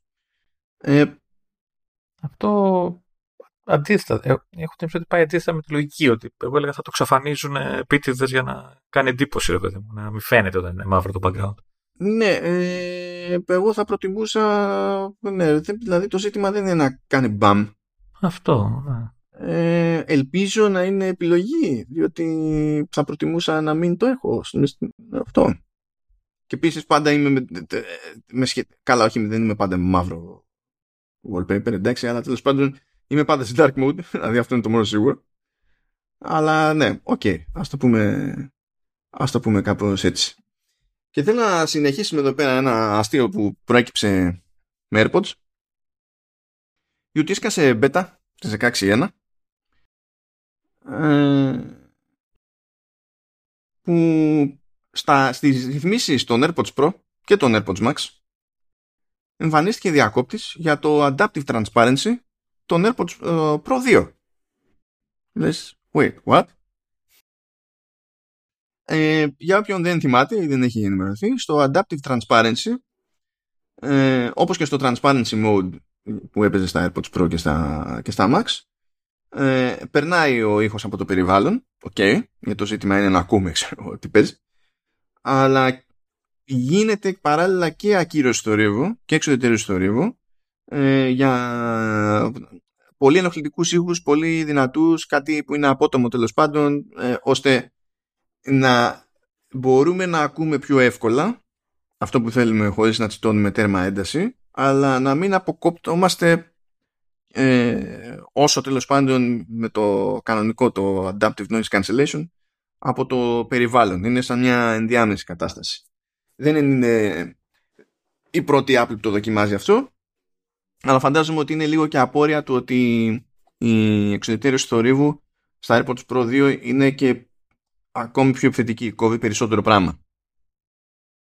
Οπότε ε, οι ήχοι του περιβάλλοντος που περνάγανε πριν ακόμα και με την εξουδετερώση τώρα δεν θα περνάνε ας πούμε Οπότε μπορεί να είναι ακόμη πιο δύσκολο να συνειδητοποιήσει τι γίνεται γύρω σε κάποιες περιπτώσεις. Οπότε είναι μια ενδιάμεση λύση. Τέλος πάντων, ε, και εμφανίστηκε διακόπτη για την ενεργοποίηση σε AirPods Pro πρώτης γενιάς και τα AirPods Max. Και λένε, Α, έρχεται η λειτουργία με updates στα τέτοια. Ε, και ο διακόπτης αυτός ε, ήταν bug στην ουσία. Και λέει όχι, όχι, δεν. Και με επόμενη beta εξαφανίστηκε ο διακόπτης. Διότι έτσι κι αλλιώς η, Apple είχε πει ότι αυτό βασίζεται στο καινούριο το, το chip, το H2. Ε, οπότε, ναι. Οπότε, οπότε είναι θέμα τσιπακίου, όχι software, έτσι. Η όλη Καλά. Προφανώς είναι θέμα software. Το ζήτημα είναι τι απαιτήσεις έχει σε performance, ας πούμε, σε υποδύναμη. Γιατί σε αυτό θα έχει διαφορά, ξέρω το, το H2. Αλλά τέλος πάντων. Okay. Είναι, να, να σε γυρίσω λίγο στο, στο προηγούμενο για το περίγραμμα του Island. Διαβάζω εδώ ότι ε, εννοείται ότι δεν θα εμφανίζεται όταν είναι ανοιχτό χρώμα ξέρεις, στο φόντο. Έτσι. Ε, και εξαφανίζεται λέει όταν το iPhone είναι ξεκλειδωμένο ή όταν δεν χρησιμοποιείται το Dynamic Island. Μόλις ξέρω εγώ παίξει μουσική κτλ. ή εμφανίσει κάποιο περιεχόμενο τότε ξανά σκάει μούρη. Κάτι τέτοιο θα παίζει. Ναι, OK, okay, αλλά even so, ξέρεις. Ε. Ναι, ναι, όχι, καλύτερα να διακόπτεις, κλείστο και για. Ναι. Ε, και πριν περάσουμε στα θέματα του iPadOS 16.1 και συγκεκριμένα στα θέματα του Stage Manager, γιατί εκεί πέρα γίνεται, γίνεται χάμος, χάμος, θα κάνουμε έτσι την, την καθιερωμένη μας τη στάση. Χαμός που δικαιολογεί και όλα γιατί προφανώς την καθυστέρηση έτσι που έχει φάει όλο το feature. Ναι, θα τα, δεν ξέρω τι δικαιολογητή, αλλά τέλος πάντων εδώ πέρα είναι, είναι δεν, νομίζω ότι είναι κανένα σίγουρος για το που πάει η δουλειά πλέον. Είναι λίγο περίεργα. Ναι.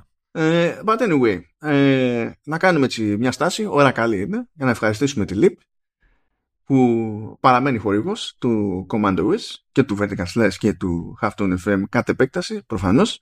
Είναι το creative agency για το οποίο σας έχουμε πάρει τα αυτιά εδώ και εδώ καιρό. Αλλά για καλό είναι, έτσι κι αλλιώς. Οπότε ε, δεν νομίζω ότι παραπονιέται κανένας, γιατί κρίνοντας από τα στατιστικά ολοκλήρωσης και τα, στα διάφορα σημεία του επεισοδίου κτλ., δεν βλέπω να πολύ κάνετε skip. Πράγμα που σημαίνει ότι τουλάχιστον κάνουμε σχετικά διασκεδαστικό και το Android. Είναι και αυτό μια επιτυχία σε αυτή τη ζωή. δεν, δεν, μπορώ να, δεν μπορώ να πω. Εντάξει. Αλλά δεν, δεν ξέρω, την περασμένη φορά ήταν που σε έπαιξα για Amiga, ε, που έχουν. Εντάξει, δεν θα, δεν θα σε πειράξω. Ε, γενικά με, με, όχι με, με πειράζεις για την Amiga όπου, όπου σταθείς και όπου βρεθείς. Ναι. Εντάξει. Εντάξει, θα πάω να πατήσω άλλο κουμπί. Δεν είναι δικό σου κουμπί, δεν είναι δικό μου κουμπί, αλλά κάποιος θα έχει αυτό το κουμπί και θέλω να πω ότι έχουμε πει τόσες φορές, γιατί αυτά τα λέμε βίριδες, για να πιάνετε μια ιδέα για το πώς είναι η φάση δουλεύω σε ένα τέτοιο χώρο. Επειδή δεν είναι δεν norm, έτσι. Ε, έχω πει ένα μάτσο φορές ότι έχουν life size busts, ότι έχουν props, ξέρω εγώ, ότι έχουν ε, ε, ε, συλλογή από Amiga, ξέρω εγώ, συλλεκτικές παιχνιδιών και ιστορίες. Αν μέχρι, μέχρι στιγμής έχετε νιώσει ή, ή του tabletop ότι την έχετε σκαπουλάρει, ε, έχουν και συλλογή από μινιατούρες την οποία και προβάλλουν έχουν βιτρίνα με συλλογή από μινιατούρες και όποιος έχει μια τριβή με Warhammer και παθαίνει αυτή τη στιγμή εγκεφαλικό, καλώς παθαίνει εγκεφαλικό. Αυτό, αυτό έχω να πω. Είναι καλά, είναι, έχουν χάθει περιουσίες ε, για, για Warhammer. Ευτυχώς όχι οι δικές μου περιουσίες. Όχι ότι γλίτωσες ε, από το να χαθεί, αλλά. Ναι, τέλος πάντων, ναι. ναι. Γιατί πρέπει να υπάρχει κάτι για να χαθεί, ισχύει. Εντάξει. Αλλά στο, στη, στη σύγχρονη οικονομία είναι λίγο σχετικές αυτές οι έννοιες. Ε, εμφανίζονται και πράγματα από το πουθενά, δεν υπάρχει θέμα. Ώρες ώρες. Αλλά απλά όχι για μας. Είναι, είναι για άλλους. Και μιλώντας για πράγματα από το πουθενά, έτσι, από το πουθενά στην ουσία ξεκινάει κατά μία έννοια το στήσιμο του, του Metaverse. Εκεί παπ, στη, στα πρώτα βήματα είναι και η, είναι και η LIP διότι έτσι κι αλλιώς ασχολείται με ένα μάτσο projects που που βασίζονται σε διαφορετικές τέλος πάντων ικανότητες, σε διαφορετικές εξειδικεύσεις. Γι' αυτό οι άνθρωποι παλεύουν με game engines, παλεύουν με AR, με VR, με, με mixed reality, ε, με, με web technologies, με ό,τι, ό,τι γουστάρετε, WebGL, ιστορίες, ό,τι να είναι.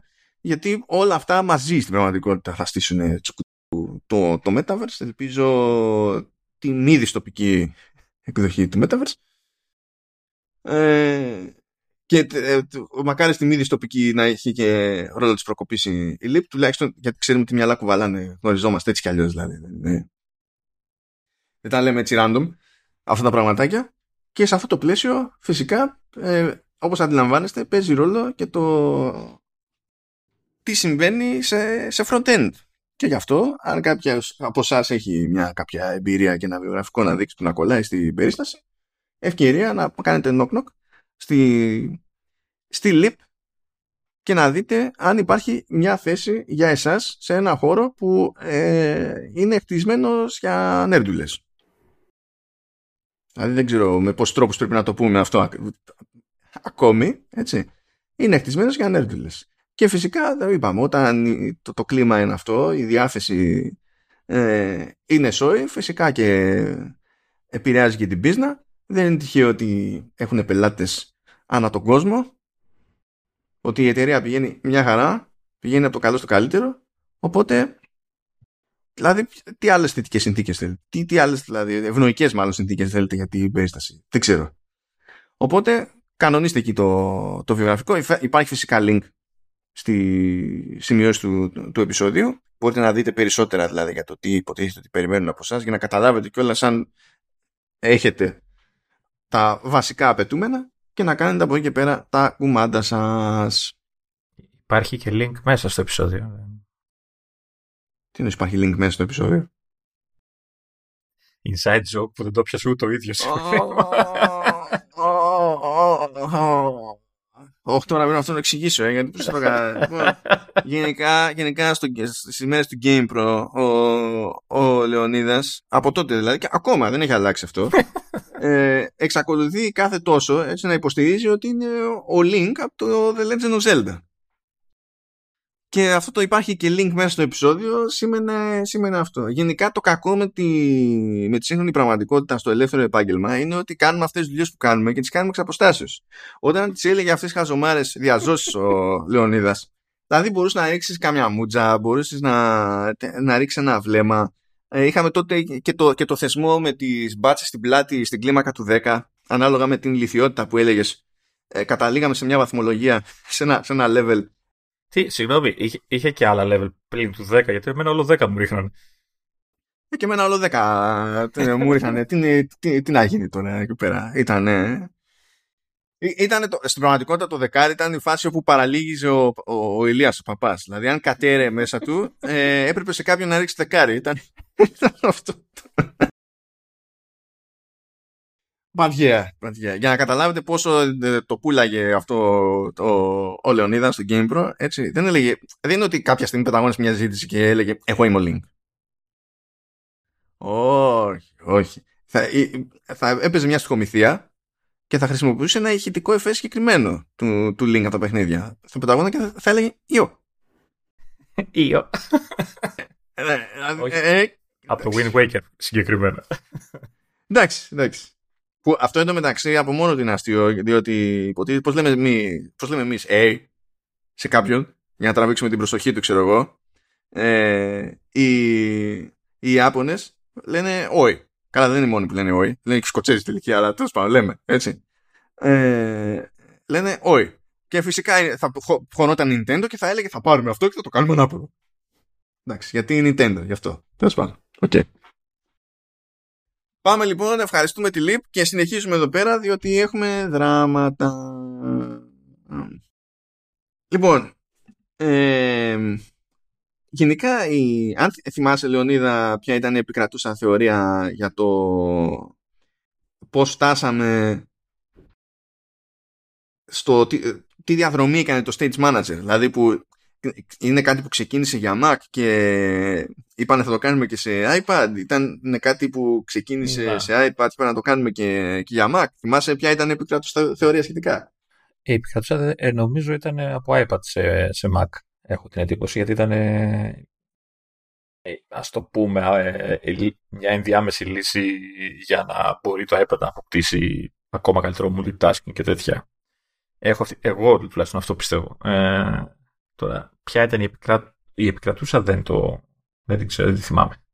Ε, κοίτα, και εγώ, και εγώ αυτή την εντύπωση είχα αποκομίσει ότι πίστευαν οι περισσότεροι αυτό το πράγμα. Ότι μπήκαν στη διαδικασία να ασχοληθούν με το multitasking του iPad, πατήσανε σε ιδέες παμπάλες βασικά που είχαν ξεκινήσει για, για macOS και τελικά δεν εφαρμόστηκαν ποτέ και είπαν ότι θα μπαίνουμε, μπαίνουμε στη διαδικασία, στο κάνουμε κατέρωθεν και τα λοιπά, να φαίνεται και η συγγένεια και να υπάρχει μια αυτόματη εξοικείωση τέλος πάντων μεταξύ των χρηστών και των δύο.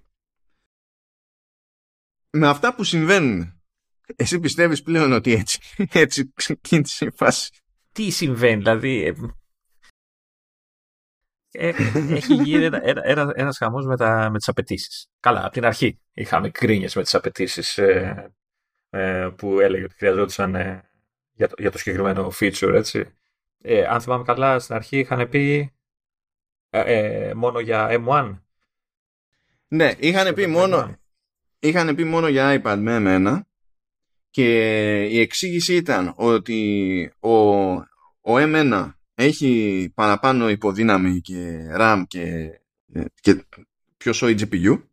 Κάτι για το swap της μνήμης λέγανε. Ναι, αυτό ήταν το άλλο που λέγανε ότι στα συστήματα με M1 ε, έχει στην ουσία πιο, πιο γρήγορη η μνήμη flash οπότε το swap που γίνεται όταν μπουκώνει η RAM ε, είναι πιο σβέλτο οπότε είναι πιο σόη η σχετική εμπειρία κτλ.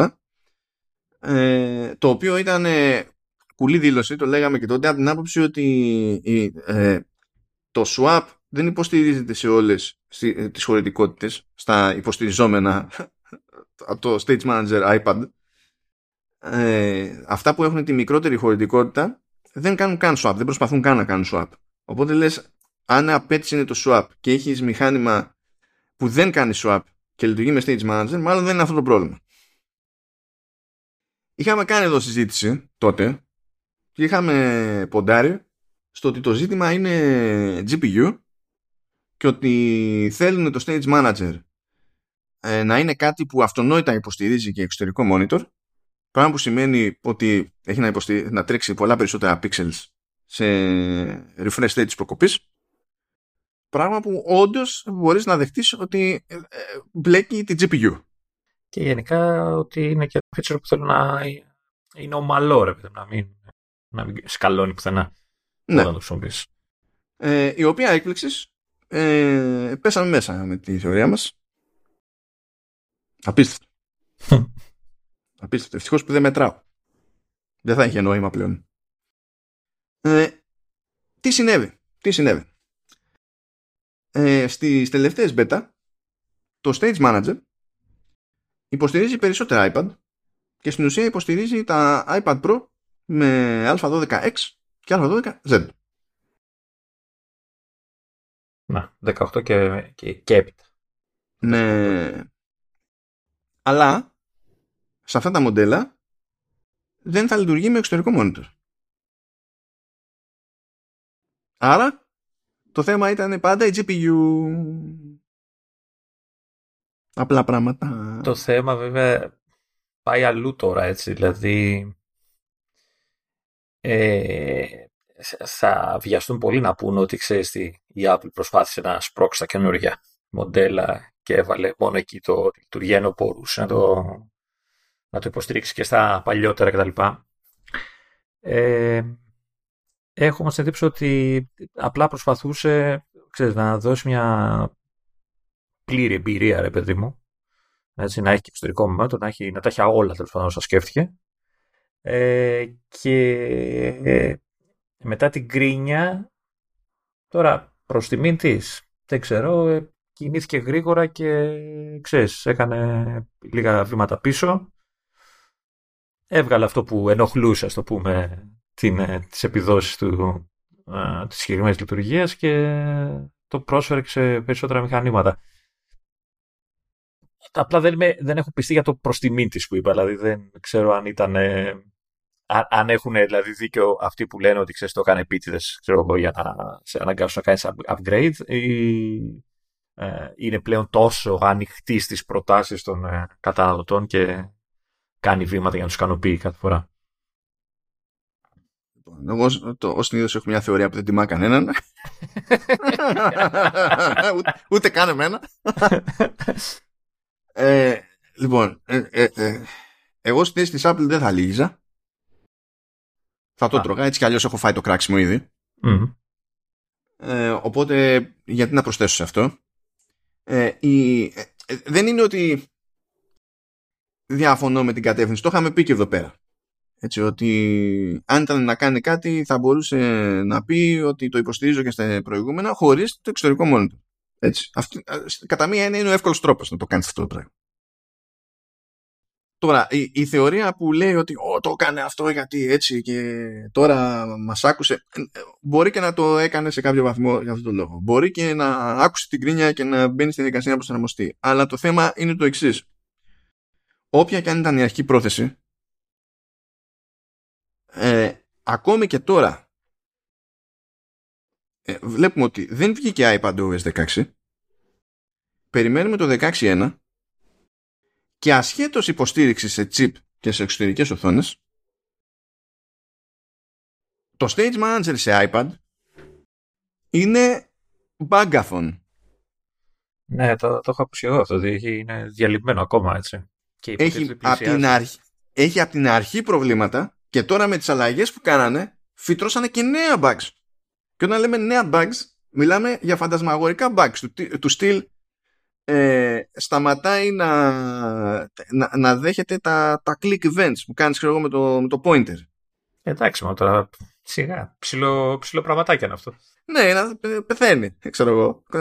Κάθε τόσο κρασάρι, ακόμη και τώρα, δηλαδή μετά από χι χρονικό διάστημα, το Stage Manager απλά κρασάρει. Ειδικά δε αν ε, έχεις εξωτερικό monitor. Σε εκείνη την περίπτωση δηλαδή κάθε χ, θυμάσαι ε, που λέγαμε παλιά για τα Windows ότι τα έχεις ανοιχτά, ξέρω εγώ, έχεις γενικά το σύστημα ανοιχτό ή ακόμη και σε hibernation και τα λοιπά, αλλά μετά τις τρεις μέρες απλά κάποια στιγμή κλατάρει, πεθαίνει και ξεκινάμε από την αρχή.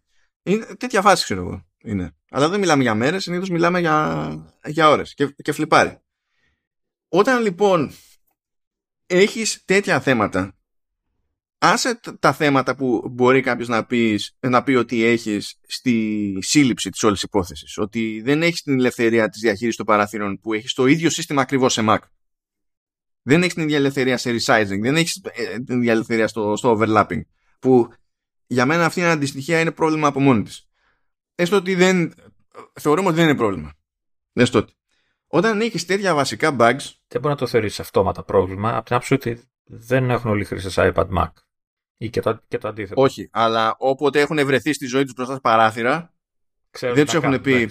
Ε, πρέπει να είναι σε αυτά τα μεγέθη. Δεν μπορείς να το κάνεις. Δηλαδή, σου δίνουμε το interface να το κάνεις στο περίπου, αλλά στην πραγματικότητα δεν μπορείς να το κάνεις στο περίπου. Θα κάνεις snap στο αμέσως επόμενο. Ε, ε, και να κάνεις αυτό με snap στην ουσία από το ένα size class στο άλλο size class, αλλά να εξακολουθείς να μην θέλεις να κάνεις ε, tiling με snap στο, σε split view, ας πούμε να μην θες να κάνεις αυτό που κάνουν τα Windows τόσα χρόνια. Ε, ε, ε, ε, τέλος πάντων, αλλά άστο αυτό. Ας, το πεις αυτό.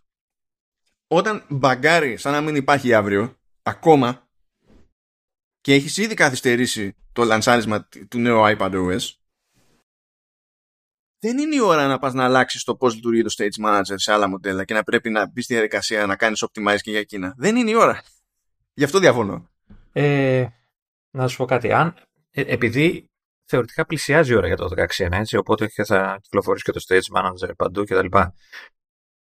Ε, δεν ξέρω αν ε, επειδή δεν τους βγαίνει, αν θα φάει καθυστέρηση στα παλιά iPad και βγει μόνο στο, ξέρεις, στο τελευταίο μοντέλο και στο όποιο καινούριο ανακοινώσουν τώρα κτλ.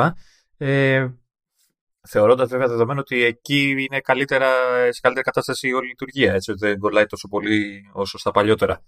Ε, Μήπως το κάνουν σε δεύτερο χρόνο για τα παλιά μοντέλα. Ή βγει το 16 πάλι χωρίς το Stage Manager. Τελείως. Μέχρι να το ισιώσουν. Γιατί, να, και, να, να σου πω κιόλας, γιατί είναι, είναι πώς το λένε, ε, μεγάλο, μεγάλη λειτουργία. Έτσι, είναι, τη, τη, πρόξανε και πολύ. Είναι και από, από τις λειτουργίες που είναι χαρακτηριστικές για όλο το, το λειτουργικό σύστημα το καινούριο κτλ.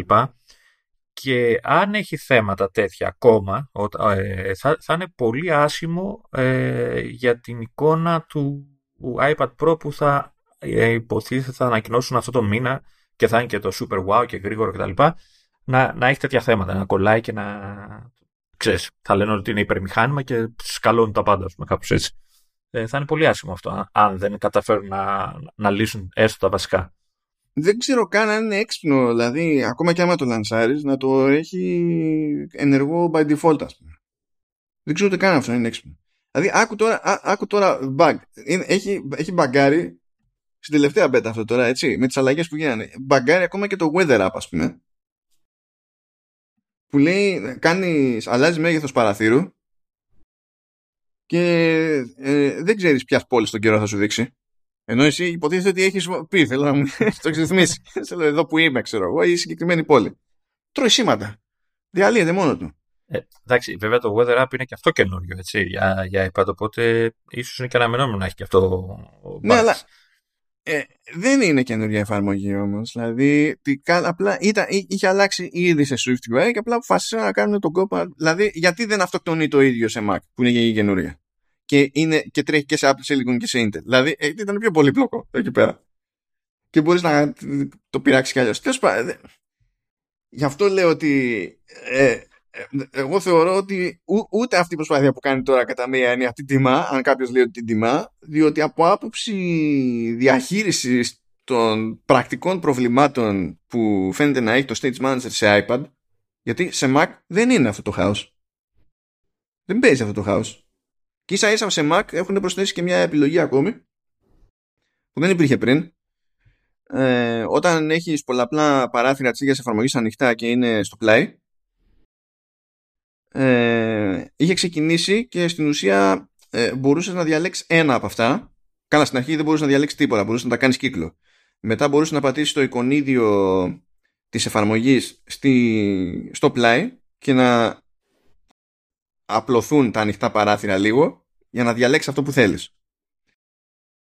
Ε, τώρα όμως έχει και μια εφαρμογή, έχει μια εφαρμογή, έχει ένα διακόπτη στις ρυθμίσεις του Stage Manager για, για Mac για το αν θέλεις όταν διαλέγεις κάποια εφαρμογή από το Play να πετάγεται ένα παράθυρο στο προσκήνιο ή να πετάγονται όλα τα σχετικά παράθυρα στο προσκήνιο.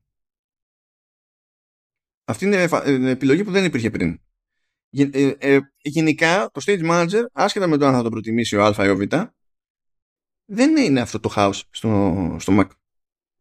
Ε, περίεργο δεν είναι αυτό όμως, γιατί ουσιαστικά ταυτόχρονα οι, οι ίδιοι, δεν ξέρω αν είναι η ίδια ομάδα από το, το φτιάξει στις δύο μπάντες.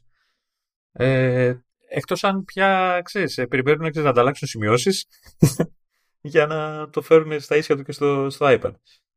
Ε, ε, ε, εσύ τη άλλη σε iPad, έτσι τώρα θα πει κάποιος, επιτυχία, ξέρω εγώ, stage manager στα, σε περισσότερα iPad και τα λοιπά και το τρέχουν. Είστε σίγουροι ότι ε, ε, ένα view που στην ουσία κόβει ωφέλιμο χώρο από την οθόνη.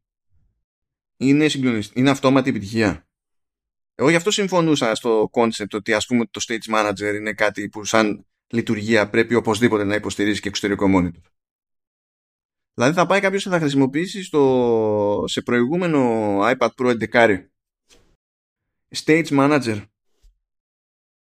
που θα βάλει ξέρω εγώ δύο παράθυρα το, το ένα περίπου να καλύπτει μερικό το άλλο και να έχει περιθώριο γύρω γύρω από το desktop που να είναι αχρησιμοποιητό που σε Mac το ίδιο ισχύει αλλά είμαστε πάντα με μεγαλύτερες οθόνες αλλά σε Mac μπορούμε να έχουμε και αρχεία πάνω στο desktop. Δηλαδή μπορούμε να έχουμε κάτι που να είναι χρήσιμο πάνω στο desktop και πέρα, να το πηγαίνουμε πέρα εδώ δεν ξέρω εγώ. Ε, και θα πει ότι α, τώρα αισθάνομαι επιτυχημένος στην τοποθεσία Stage Manager Στριμόκολα θα είναι. Ποιο στριμόκολα θα είναι; Εδώ βέβαια έρχεται και το άλλο που έχουν πει, έτσι, για το display zoom, που θα υποστηρίζει και αυτό παλιότερα μοντέλα. Ε, που, που υποτίθεται δίνει, κάνει scale την οθόνη και δίνεις, δίνει περισσότερο χώρο έτσι. Ίσως, ε, ξέρεις, πάνε χεράκι χεράκι αυτό. Από το πρόβλημα που λες. Ναι, και γίνονται βέβαια όλα γίνονται πιο μικρά. Ναι, ναι, γίνονται πιο μικρά, αλλά υποτίθεται έχεις περισσότερο χώρο για να, για, για να λύσεις το θέμα αυτό που λες.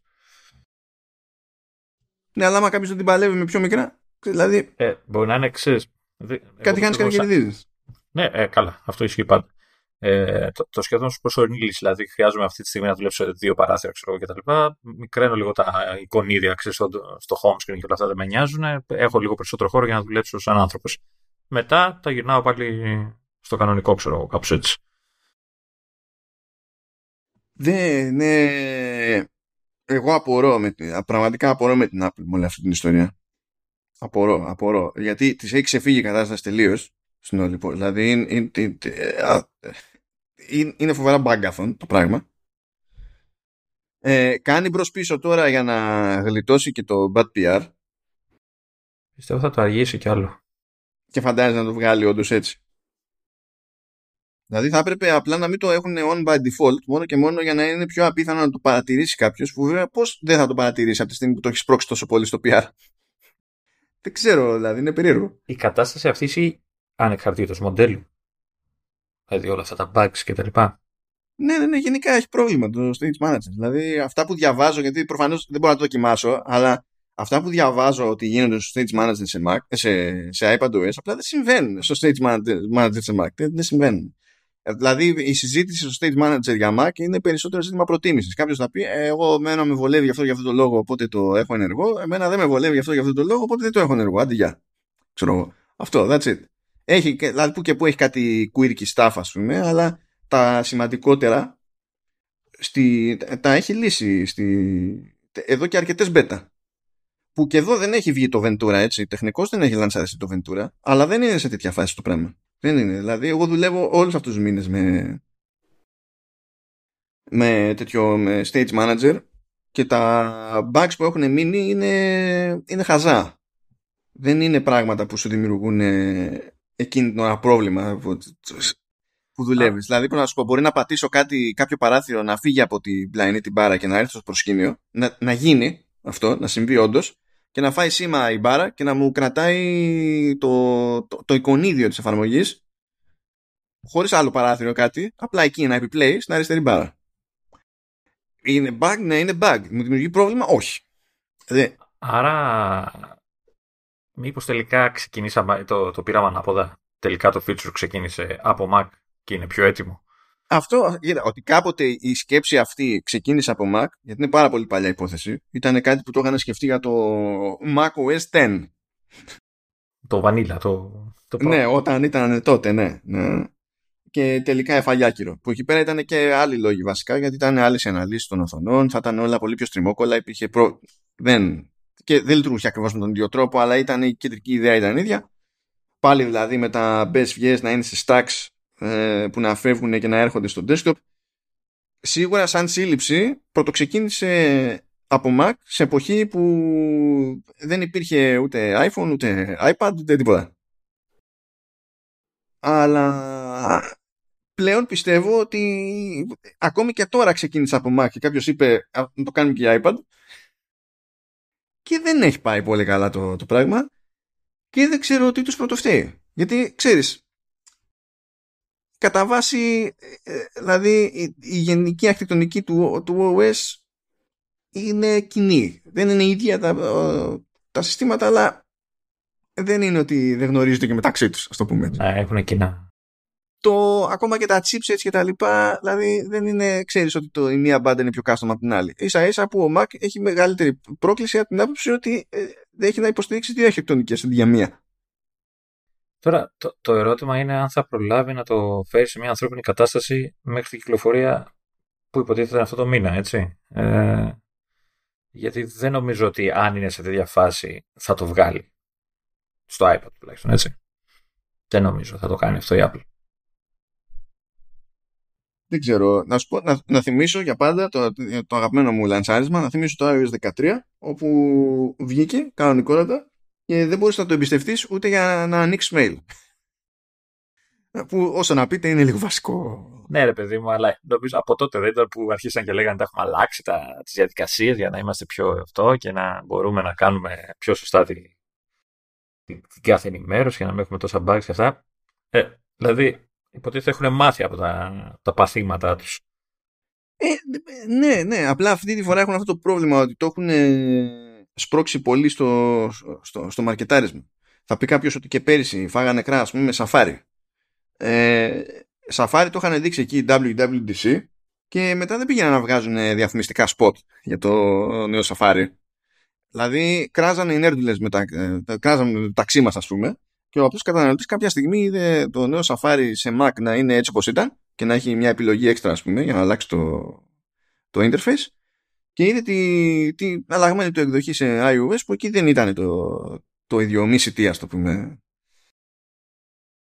Εδώ δεν είναι έτσι. Εδώ το έχει δείξει, το έχει ξαναδείξει, έχει φτιάξει ποτάκια, έχει ξαναφτιάξει ποτάκια. Εκτός πια αν έχει, ξέρεις, κανένα κρυφό άσο στο μανίκι και στην επόμενη μπέτα ως διαμαγεία έχουν διορθωθεί, αν όχι όλα, τα περισσότερα από τα βασικά. Ε, τι, τι, τι. ναι, αυτό, οπότε τα αφήναμε όλα τα bug πάνω έτσι για να σας παραπλανήσουμε και έτσι. Ε, τόσο καιρό. Κρύβα, για να κρύψουμε τα, ξέρεις, για, για λόγους απορρίτου. Δεν ξέρω. για, για να μην σας δείξω πώς δουλεύει ακριβώς. Δεν ξέρω, αλήθεια. Εν τω μεταξύ, μου κάνει εντύπωση γιατί ε, από, από την πλευρά του iPad έχουν να διαχειριστούν πολύ λιγότερες συσκευές και configurations και δεν συμμαζεύεται έτσι. Από, από το Mac είναι ένας χαμός. Έχουν Intel, έχουν ARM, έχουν διάφορα config για τα, τα μηχανήματα, άλλες οθόνες. Εδώ εντάξει, παίζουν δύο μεγέθη οθονών, αν δεν κάνω λάθος, 11 και 12,9 και απλά το μόνο που αλλάζει. Απλά είναι ο επεξεργαστής, OK, και δεν ξέρω τι άλλο. Αλλά σαν οθόνη, σαν αυτά, είναι, είναι πιο περιορισμένο το, το εύρος των συσκευών, ας το πούμε κάπως έτσι. Μου κάνει εντύπωση που έχει περισσότερα προβλήματα εκεί παρά στο Mac που είναι πιο χάος. Συσσαγωγικά πάλι λέξη. Ναι, δηλαδή πραγματικά το μόνο πράγμα που γλιτώνει με μονομιάς στο, στο Mac είναι ότι δεν χρειάζεται να υπολογίσει τι γίνεται σε οθόνες κάτω από 13 ίντσες. Αυτό, αυτή είναι η βάση. Τέλος πάντων, ε, ναι, ε, super weird το, το πράγμα αυτό. Τι να πω. Απλά τι, τι, δεν ξέρω, τι να πω. Δεν θα πάμε να πάμε έτσι για την ιστορία καλά αυτό έτσι κι αλλιώς πήγαινε από βήμα σε βήμα αλλά για το τυπικό της υπόθεσης να πούμε ότι πέρασε η Ευρωπαϊκή Οδηγία Μεγάλη έκπληξη. για, τη, ναι, για την υποχρεωτική συμπερίληψη θύρας USB-C για φόρτιση σε φορητές συσκευές παντός είδους. Και όταν λέμε παντός είδους, μιλάμε όντως παντός είδους. Δηλαδή αν είναι φορητή συσκευή με μπαταρία ε, και πρέπει κάπως να φορτίζει, πρέπει να έχει USB-C. Ε, αυτό τώρα, αν θέλει κάποιος να έχει συσκευή που είναι μόνο ασύρματη φόρτιση, πρέπει οπωσδήποτε να έχει και USB-C ή αν, αν ο κατασκευαστής αποφασίσει να μην βάλει θύρα φόρτισης, τότε δεν έχει καμία υποχρέωση να βάλει οποιαδήποτε θύρα φόρτισης. εντάξει, εντάξει, πάλι καλά. Ε, εκεί πέρα είναι αλλιώς το, το πράγμα. Εντάξει. Ε, εγώ απλά να θυμίσω την κλασική μου τη, τη θέση εδώ ότι διαφωνώ. Δεν διαφωνώ με την επικράτηση της USB-C. Ε, ίσα ίσα που ε, κράζω το όσο παραπονιούνται ε, τα χρόνια που πέρασαν στο παράπονο ε, για το ότι αλλάζουμε από USB-A σε USB-C. Και αυτοί που το παίζετε βαριά πεπόνια τώρα για το για, γιατί δεν έχει USB-C, είστε οι ίδιοι που λέγατε πριν και γιατί έχει USB-C ες, ενώ έχουμε όλοι USB. Είστε οι ίδιοι. Είστε οι ίδιοι. Δηλαδή δεν πρόκειται ποτέ να τα πάμε κανένα μεταξύ μας. δεν θα, δεν, δεν, δεν, δεν πρόκειται να σταυρώσουμε κοινό ποτέ. Τι κοινό, αφού, αφού πληθαίνουμε. Αφού, αφού κάναμε ρεκόρ και κάναμε και ρεκόρ με διαφορά σχέση με το. Δεν βοηθάς όμως, δεν βοηθάς. Εντάξει, εγώ θυμάμαι ότι γκρινιάζει γιατί ξέρεις, σε περίπτωση που χρειαστεί να γίνει κάποια αλλαγή, αναβάθμιση κτλ., θα πρέπει να περάσει μέσα από τη γραφειοκρατία ναι, της Ευρώπης. Αυτό είναι το θέμα. Δεν έχω πρόβλημα να βγει ευρωπαϊκή οδηγία και να λέει στους κατασκευαστές των συσκευών οποιοδήποτε κατηγορίας, δεν ξέρω τι θα κάνετε, κόφτε το λαιμό σας, θα έχετε όλη την ίδια θύρα. Χτυπηθείτε μεταξύ σας κάθε φορά που θέλετε να βάλετε κάποια άλλη, βγάλετε άκρη. Δεν θα έχω κανένα πρόβλημα με αυτό. Έχω πρόβλημα με το ότι κοιτάξτε να δείτε, θα είναι USB-C. Υπό normal συνθήκες, δηλαδή αν έλεγε ότι φροντίστε να είναι ίδια, πάλι θα καταλήγαμε ε, σε υιοθέτηση USB-C από την Apple. Και επειδή ε, ε, θα σχολιάσετε και ορισμένοι φανταζόμενοι πράγματα random ε, η θύρα USB-C έχει αναπτυχθεί με τη συνεισφορά της Apple.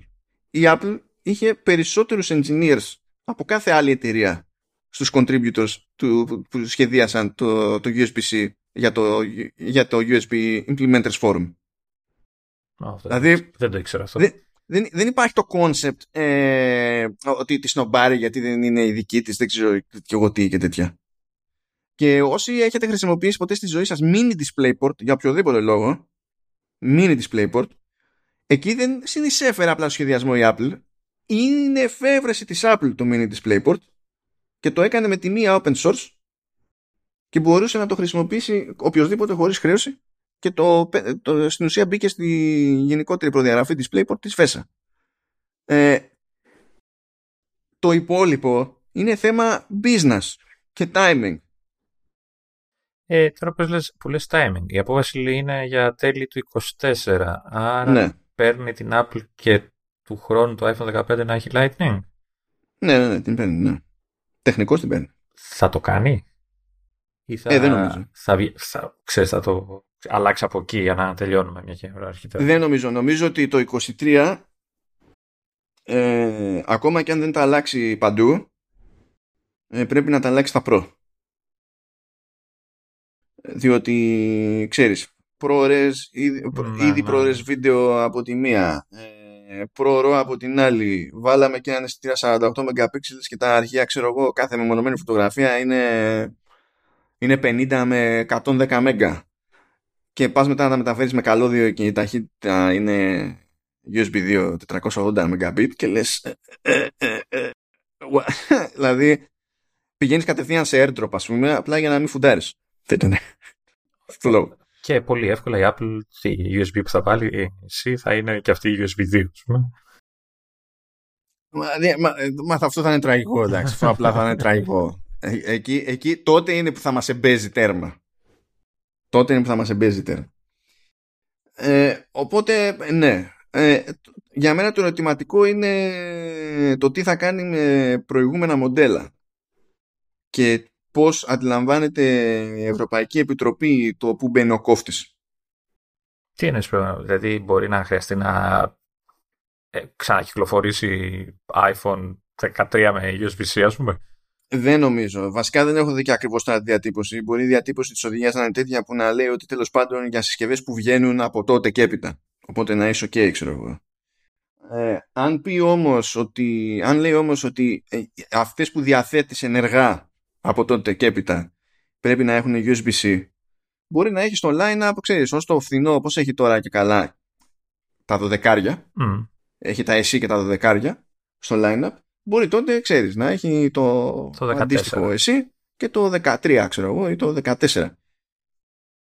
Ε, Το να πάει να τα πειράξει after the fact είναι λίγο γλωμό. Δεν πολύ παίζει. Είναι γενικά. Πάντως, άμα την αναγκάσουν, το πιθανότερο να, να κάνει καθάριση, έτσι, να μην έχει τίποτα σε φτηνό. Ναι, ναι. δεν, δεν θα μπλέξω εγώ τώρα μέσα. Αντί για. Ναι, οκ. Αλλά νομίζω ότι του χρόνου θα μπει στη διαδικασία γιατί δεν πιστεύω ότι θα έχει καμία όρεξη να τρέχει τελευταία στιγμή. Ας πούμε.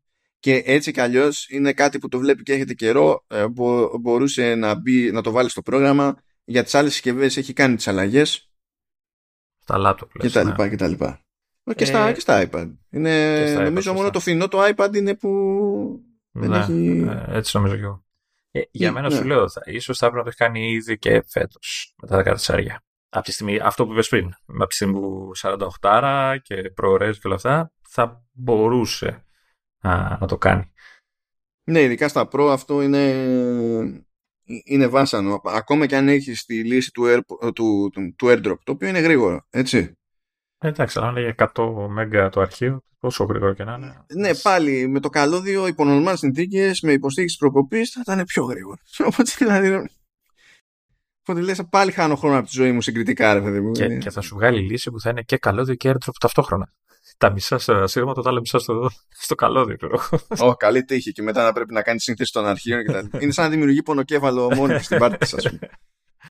Ναι, τέλος πάντων, ναι, αυτό. Ε, αυτή είναι η διαφωνία μου με το γραφειοκρατικό της υπόθεσης, διότι μια μέρα των ημερών, α- ας πούμε ότι κάποιος φτιάχνει μια υπερθύρα και ο, ε, θα πρέπει να γίνει σχεδόν πόλεμος, ας πούμε, για να αλλάξει αυτό το πράγμα.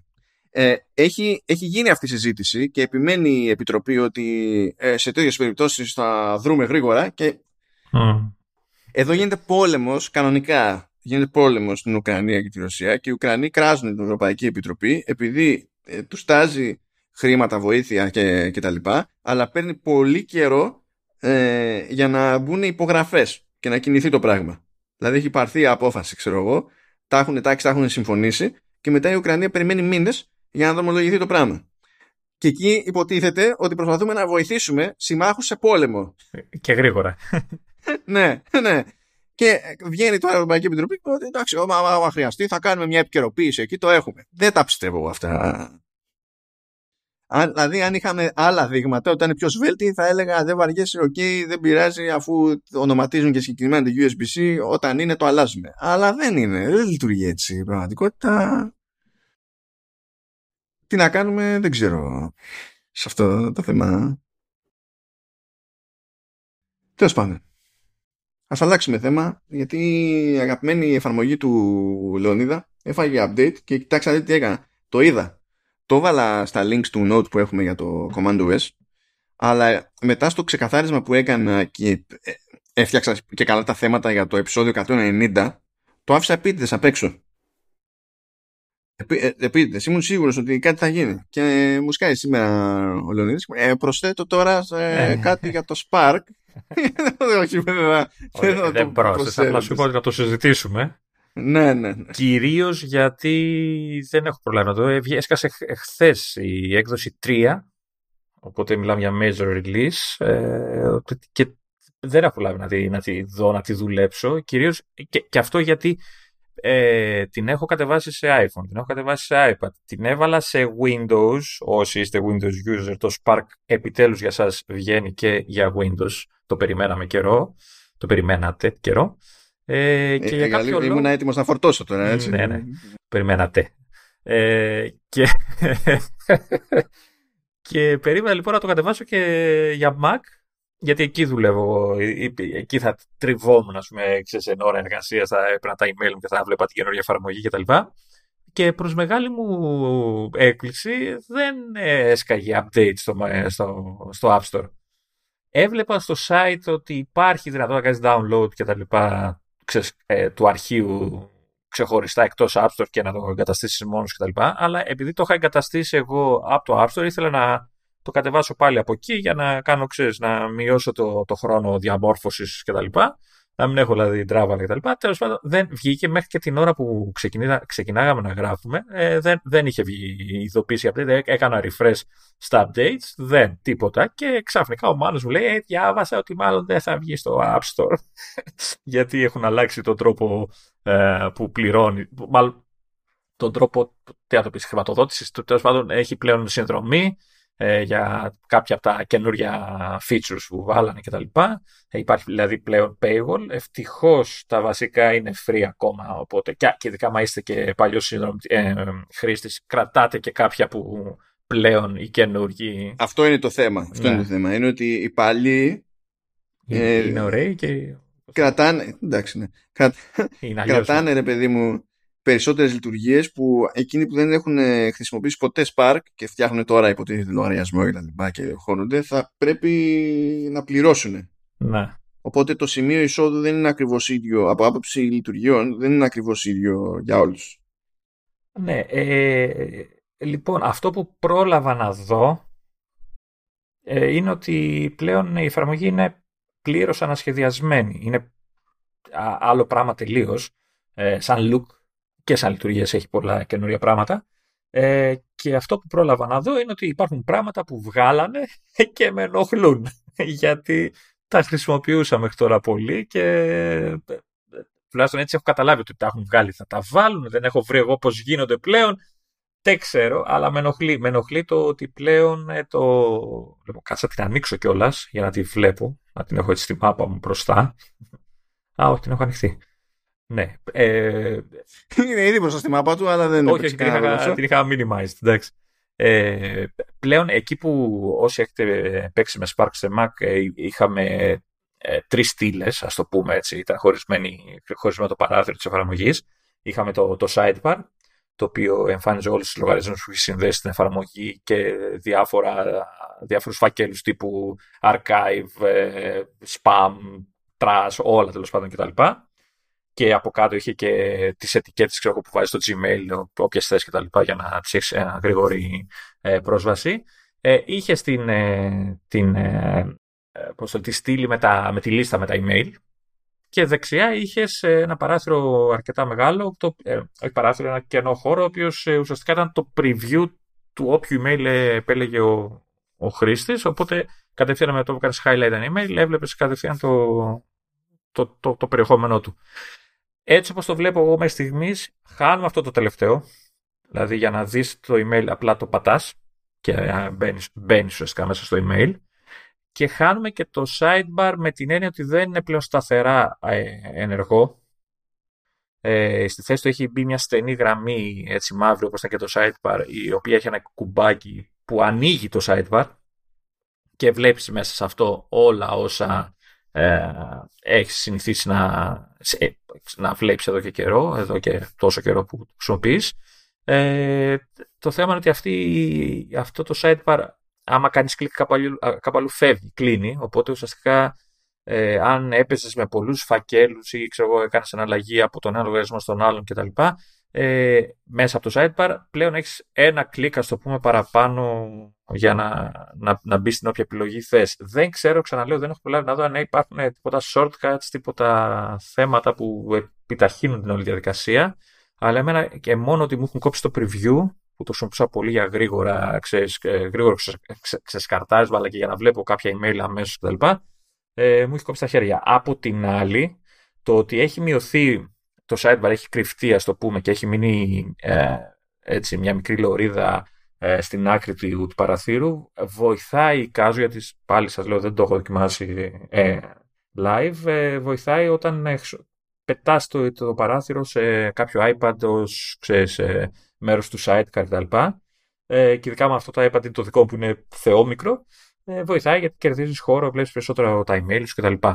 Ε, μία άλλη λεπτομέρεια που έχω που, που φαίνεται να μου λείπει και θα μου λείψει είναι ότι στην παλιά εφαρμογή είχες τη δυνατότητα να αλλάξεις το κουμπί ε, του send ε, και να πεις ξέρω εγώ send and archive Οπότε στέλνει το mail και μετά το κάνει και αρχιοθέτει, το πάει στο φάκελο που, που θες κτλ.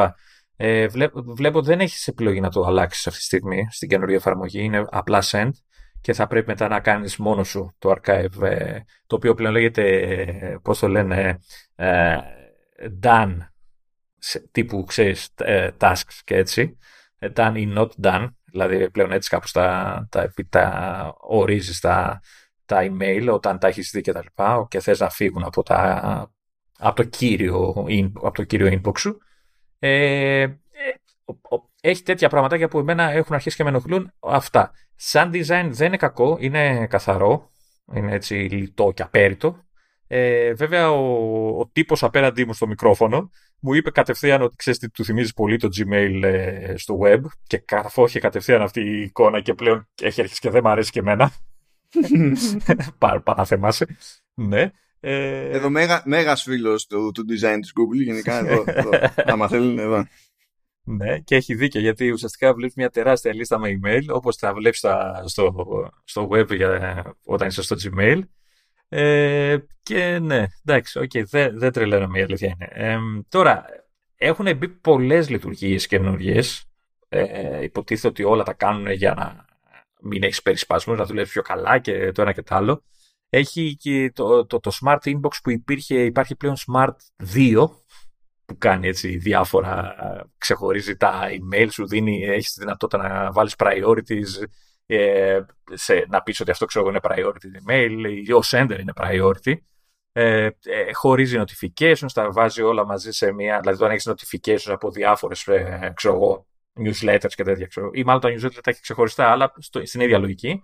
Αν παίρνεις, ξέρω εγώ, πολλά newsletters, αντί να έχεις 10 newsletters σε ένα section, σου κάνει μία γραμμή και σου λέει newsletters και σου έχει σε δίπλα εκεί που είναι το θέμα του email, σου έχει, ξέρω εγώ, τάδε, τάδε, τάδε εταιρεία. Το πατάς και τότε μπαίνεις στη λίστα με τα newsletters, το οποίο ουσιαστικά είναι για να μην σου μπουκώνει, πούμε, το, το βασικό inbox.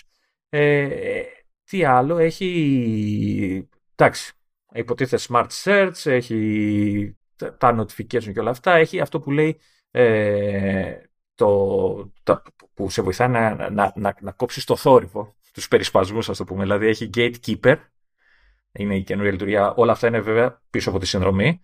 ε, με, την, με το, η οποία λειτουργία σου δίνει τη δυνατότητα να κάνεις accept ή block ένα email που σου έρχεται, από ό,τι έχω καταλάβει, είναι από κάποιον καινούριο ή ξέρω, δεν, το, δεν το ξέρει το σύστημα ακόμα, οπότε σου λέει το θες ή θα τα κάνει ο block και για. Ε, το priority center που είπαμε. Υπάρχει το group by center, να τα, κάνεις, να τα γκρουπάρεις δηλαδή όλα αυτά. Έχεις blog, έχεις ε, διάφορα pins και όλα αυτά που ήπιες και παλιότερα. Ε, τώρα τα λέω στα γρήγορα. Ε, ένα, ε, αυτό που είπα πριν για το done, not, not done, ε, εγώ το έβλεπα ως... Είναι, είναι, εγώ έτσι κι το λειτουργούσα έτσι το Spark, δηλαδή. Με ερχόντουσαν email, έκανα ό,τι ήταν να κάνω και το μόλις τελείωνα και έστειλα και το, την απάντηση κτλ. Ε, έπαιρνα αυτό το email και το έκανα με ένα swipe archive ώστε να φεύγει από τη λίστα, να, να, να το έχω σαν to-do list, ας πούμε. Τώρα πλέον αυτό το κάνεις με done ή undone. Έχει ένα κουμπάκι δίπλα σε κάθε email και του λες done και εξαφανίζεται ή έχει και διακοπτάκι που σου λέει ξέρω, αν θες να φαίνονται τα ολοκληρωμένα κτλ. Έχει και λειτουργία set aside, ε, η οποία μόλις πεις ότι ένα email ξέρεις, το θέλω να το δω, αλλά θα το δω αργότερα. Στο πετάει κάτω αριστερά, αν θυμάμαι καλά, σου βγάζει ένα, ένα μικρό κουμπάκι το οποίο σε οδηγεί σε μια ενότητα με όλα αυτά τα email που έχεις κάνει set aside, οπότε να μπορείς να τα να τα, να τα δεις κάποια άλλη στιγμή. Δεν ξέρω αν έχει κάποια υπενθύμηση, κάποιο αυτό δεν έχω προλάβει να δω αν έχει, να, να σου σφυράει ότι ξέρεις, έχεις βάλει κάποια πράγματα, αλλά σου εμφανίζει κάτω αριστερά μια ένδειξη, οπότε, OK, okay, θεωρητικά ε, θα, δεν θα τα ξεχνάς, ελπίζω. Ε, έχει command center. Το λένε command center. Ουσιαστικά, ε, από ό,τι κατάλαβα εγώ, είναι με το δεξί κλικ σε κάποιο email, σου βγάζει μια τεράστια λίστα με ενέργειες που έχουν να κάνουν με το αυτό που έχεις επιλέξει. Δηλαδή, όταν έχεις ένα email, έχει reply, έχει undone, έχει compose, έχει mark as priority, pin, snooze, ό,τι μπορείς να σκεφτείς τέλος πάντων. Έχει μια... Είναι λίγο τεράστια, δηλαδή κάπου χάνεσαι. Αλλά και μάλιστα μπορείς να γράψεις και αν θες να τη βρεις κατευθείαν, αν ξέρεις ποια είναι κτλ. Ε, εντάξει. Καλή φέρεται, καλή σαν λειτουργία. Δηλαδή, πατάς δεξί κλικ και έχεις όλα τα actions μαζί, συγκεντρωμένα ε, αυτό ίσως θέλει λίγο συνήθεια ή θα θέλει λίγο ψάξιμο να, να, να βρεις τα πατήματά σου που λέμε για να, να θυμάσαι τι, τι παίζει εκεί μέσα. Ε, έχουν φτιάξει και ένα home screen το οποίο ουσιαστικά όταν το ενεργοποιείς αντί να βλέπεις τα email σου έχει ένα home screen τύπου Windows όπως μπαίνεις και αυτά που έχει μια φωτογραφία και αυτά και έχει σαν widgets ας πούμε σου λέει ότι τα επόμενο session των email σου είναι τάδε ώρα και νομίζω σου πετάει και κάποια σαν ε, ενημέρωση ότι έχεις αυτό και αυτό κτλ. Ε, δεν ξέρω αν θα το χρησιμοποιήσω αυτό ποτέ. το έχω κλείσει ήδη, δεν, δεν ξέρω αν θα με βολέψει. Ε, και από εκεί πέρα, εντάξει, έχει όλα όσα είχαν βάλει τον τελευταίο καιρό με, που έχει να κάνει με τις ομάδες, έτσι, με share drafts ε, κτλ. κτλ. Αυτό που... Που και εκείνα ήταν επιπληρωμή. Ναι, ναι, ήταν και αυτά η επιπληρωμή στην παλιά έκδοση. Ε, εξακολουθούν εννοείται να είναι. Ε, και αυτό που είδα που και αυτό μάλλον είναι επιπληρωμή, δεν νομίζω, δεν, γιατί θέλει θέλει σερβερ από ό,τι καταλαβαίνω, είναι ότι πλέον σου δίνει τη δυνατότητα όταν στέλνεις ένα email με μεγάλο attachment, σου λέει τα. και μιλάμε για πολλά megabyte, έτσι, δεν μιλάμε για 3-4 MB, μιλάμε για πολύ μεγάλο αρχείο, ε, ότι καλά ξέρεις, το στέλνει ε, σε, σε, σε cloud, από ό,τι κατάλαβες κάποιο σερβερ δικό τους, και ο παραλήπτης λαμβάνει το σχετικό link για να κατεβάσει το, το αρχείο σου. Προφανώς ε, τι όριο έχεις αυτό, δεν λένε ποιο είναι το όριο; Να σου πω δεν έχω δει να, να λένε κάτι. Εν τω μεταξύ δεν βρίσκω και τη λειτουργία. Αυτή τη στιγμή τα, τα έχω μπροστά μου και δεν βρίσκω αυτό που λέω. Ωραία. Κάτσε να δω. Ε, Πού το καλό είναι. Δεν το βλέπω, ναι, δεν έχω πετύχει όριο. Δεν ξέρω αν ναι, θα Λέει οτιδήποτε πάνω από 25 MB τέλος πάντων, απλά δεν. Ναι. Mm, mm. Να. Ε, οπότε το σίγουρο είναι ότι θα κάνω κάποιο follow-up γιατί θα, τώρα που είδα πώς κατεβαίνει, κατεβαίνει χειροκίνητα για αυτά, θα το βάλω και στο Mac, οπότε θα δουλέψω μερικές μέρες μαζί του, να δω με, αν όντως με ενοχλούν αυτά τα, οι αλλαγές που έχουν κάνει στο δικό μου workflow, αν βρω κάποια πραγματάκια ε, που μπορεί να με βολέψουν αντίστοιχα. Θέλω να μου, θέλω να μου βρεις και πόση RAM θα τρώει τώρα που είναι Electron. Ναι, αυτό μου το είπες εσύ, ότι καλά είναι ουσιαστικά web app. Ε, αυτό που είδα εγώ τώρα στο laptop που είμαι μπροστά, εντάξει δεν μπορώ να μιλήσω για Snap γιατί το laptop είναι και 800 ετών, αλλά στα, το, το, όταν το τρέχα το πρωί στα Windows, μέσω Parallels ήταν αρκετά snappy. Ήταν αρκετά γρήγορο στην, στην αίσθηση mm. του ότι ξέρεις, πατάς και κάνεις κτλ. Ε, τώρα θα το δω και στο Mac Mini από αύριο λογικά. Ε, οπότε δεν ξέρω αν θα ενοχλήσει το, το γυρίσα σε Electron. Αν όντως είναι τόσο γρήγορο. Όχι ότι είναι σέρνεται στο laptop, απλά ξέρω εγώ δεν είναι τόσο smooth animation ε, ε, όσο, θα, όσο ήταν στα Windows, ξέρω εγώ, στο Mac Mini. Ε, οπότε του βάζουμε μια πινεζούλα. Θα, ξανα, θα επανέλθω. Όχι ξανά επανέλθω, θα επανέλθω. Έτσι. Ε, αυτό που βλέπω τώρα μου έχεις ε, χαλάσει όλη την εικόνα έτσι, από τη στιγμή που ανέφερες στο Gmail. Έτσι. Είμαι, είμαι στο archive που έχω χιλιάδες αρχεία. Είναι όλα τα αρχεία, είναι, όλα τα email μου είναι στο, στο archive εμένα, γιατί θέλω να βλέπω ε, καθαρό inbox πάντα. Ε, γιατί αγχώνομαι όταν έχω email, γιατί σημαίνει ότι έχω αφήσει κάποια δουλειά σε κρεμότητα. Ε, και είναι μια τεράστια λίστα με χάος ε, από email και θέματα κτλ. Και, και με ενοχλεί. Ναι, που έχει δίνει τόσο χώρο, ας πούμε, στο subject και το τέτοιο, που είναι μια τεράστια γραμμή και είναι ένα μάτσο. Ε, ναι, εντάξει. Ε, ναι, ναι. Και, και όχι, μόνο, όχι μόνο αυτό, αν θυμάμαι καλά από τα Windows, και κάτσα το δω εδώ τώρα, ναι, ε, σου δίνει και τη δυνατότητα το list view να είναι compact ή expanded. Yeah. το οποίο απλώνει από ό,τι βλέπω, ε, κάνει τις γραμμές, ε, ξέρω, κάθε email είναι δύο γραμμές πλέον, από εκεί που ήταν μία το οποίο μπορεί να είναι και πιο καλό. Λοιπόν, αυτό τώρα τι μου, τι μου θύμισε. Αυτό το ότι άμα του δίνεις χώρο, δηλαδή στο, στο βασικό view, από τη στιγμή που δεν μπορείς να πεις ότι θέλω να έχω μονίμως ενέργο το sidebar, ας πούμε, και να το κάνω και resize, να τα φέρω κάπως, ό,τι είναι. Ε, ναι. Έτσι, έτσι νομίζω, έτσι. Ε, δεν έχω Εφόσον εξακολουθεί και ισχύει αυτό, μου θύμισε like, και καταλήγεις να έχεις τέλος πάντων να βλέπεις ένα.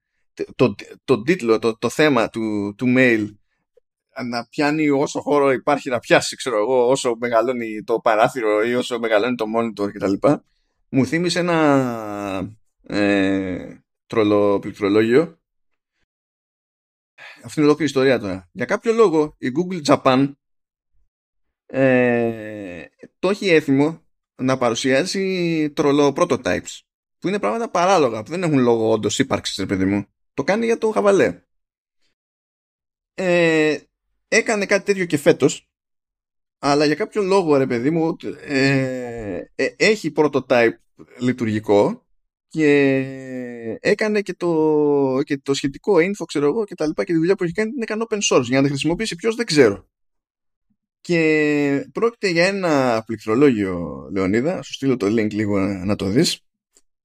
Θα το βάλω φυσικά στη σημειώση θα το δείτε κι εσείς. Απλά εμείς θα κλάψουμε τώρα. Εσείς θα κλάψετε μετά ε,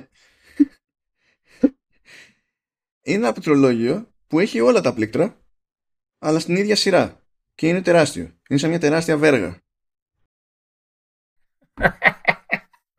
και για να καταλάβετε έχουν, έχουν site γι' αυτό και το site είναι landing.google.co.jp slash και ύστερα έχει ένα μάτσο από underscore που κάνουν μια μεγάλη ευθεία. Αυτό είναι το, το URL. Και από ό,τι καταλαβαίνω, ότι δεν το ανοίγω τώρα, αλλά ε, το, η σειρά των πλήκτρων είναι στη σειρά αλφαβητικά ή είναι με μια θεωρητική QWERTY ή διαμόρφωση, ας πούμε, κάπως ε, έτσι. για να δούμε QWERTY ξεκινάει, ναι, και είναι στη σειρά, είναι στη σειρά. Είναι στη σειρά. Πάρα πολύ βολικό. Και για, για να ολοκληρωθεί το trolling λέει ότι αυτό είναι ακόμη πιο productive αν είστε δύο μαζί και γράφετε παράλληλα. Εσύ θα έχεις τα μισά γράμματα, εσύ θα έχεις τα μισά γράμματα και θα πρέπει να συντονιζόμαστε. Αυτό που λέω εγώ και εγώ να πληκτρολογήσουμε κόπε. Εσύ τα σύμφωνα, εγώ τα φωνή, εντάξει, κάπως έτσι. Αυτό. Και έχει, έχουν, ρε φίλε, έχουν και εικόνα από όλη τη διάταξη και έχουν το θράσο, την έχουν βάλει και κάθετη στο, στο site. Βλέπεις, κάνεις scroll, scroll, scroll, scroll, scroll, scroll, scroll, scroll, scroll. Και φυσικά έχουν το enter, τέρμα θεού, τελευταίο πλήκτρο δεξιά. Μισό λεπτό πάω να πατήσω το enter και επιστρέφω. Ε, κοίτα, μπορεί να ανοίγει η θέση εργασίας αυτό. Να χρειάζονται περισσότερα άτομα για να γράψεις το ναι, οτιδήποτε. Ναι, σωστά, δεν ξέρεις, μπορεί να είναι για καλό. Εντάξει, εγώ τώρα χαζεύω λίγο τα, τα settings μέσα στο, στο Spark και έχω πάει στη, στα shortcuts που έχει, στα keyboard shortcuts και αυτά και είχε πάντα set από shortcut ανάλογα με το τι θες να χρησιμοποιεί. Είχε Apple Mail, Gmail, το Spark τα δικά του κλπ. Πλέον έχει και Spark και Spark Old. Καλά θα πάει και αυτό. Κάποιος θα το γυρίσει στο μάλλον γιατί συνηθίσει τα βασικά. Και στο, και στο site μεταξύ δείχνει, ξέρω εγώ, το, έχει το, τη νέα σελίδα για το Spark, ας πούμε, που είναι τα πάντα. Και άμα πας στο, στο μενού, ε, στο μενού resources, δηλαδή έχει Spark και λέει features, ξέρω εγώ, teams, pricing και resources. Resources, τελευταία επιλογή είναι Spark to websites. Α, ωραία. Κατάλαβες, κατάλαβες. Α, και για να βάλω και λίγο αλάτι στην πληγή του Gmail που μου έχεις ανοίξει, ε, σου έχει και επιλογή για όταν ε, θες να κάνεις compose ένα email, αν θα, το παράθυρο θα ανοίγει compact, όπως το Gmail στο web, κάτω γωνία, ή full screen, κάτι που θα επιλέξεις. Θέλω να σημειωθεί ότι με κατηγορεί για πληγή που άνοιξα και μετά λέει για να ρίξω αλάτι στην πληγή αυτή, στη δική του την πληγή, έτσι, μόνος του. Ε, αφού μόνος σου, αφού μόνος θα τριφτώ έτσι καλώς. Λοιπόν, και θα τα αφήσουμε εδώ πέρα, πιστεύω. Ώρα είναι. Ε, κάντε, δηλαδή, δεν ξέρω τι θα γίνει, κάντε τουλάχιστον ένα κόπο να δείτε το site για αυτό το, το πληκτρολόγιο. ε, είναι, είναι πολύ, δηλαδή, είναι next level stupid αυτό το πράγμα. Και πραγματικά εκτιμώ το trolling. Έχουν βγάλει και trailer. Δηλαδή δεν την παλεύουν τα άτομα. Και το αποδέχομαι. Δηλαδή, αν αυτό το κάναν Αμερικανοί στην Google, θα με εκνεύριζε σε κάποιο βαθμό. Επειδή είναι οι Ιάπωνες, δεν με εκνευρίζουν στον ίδιο βαθμό. Γιατί οι Ιάπωνες τρολάρουν αλλιώς.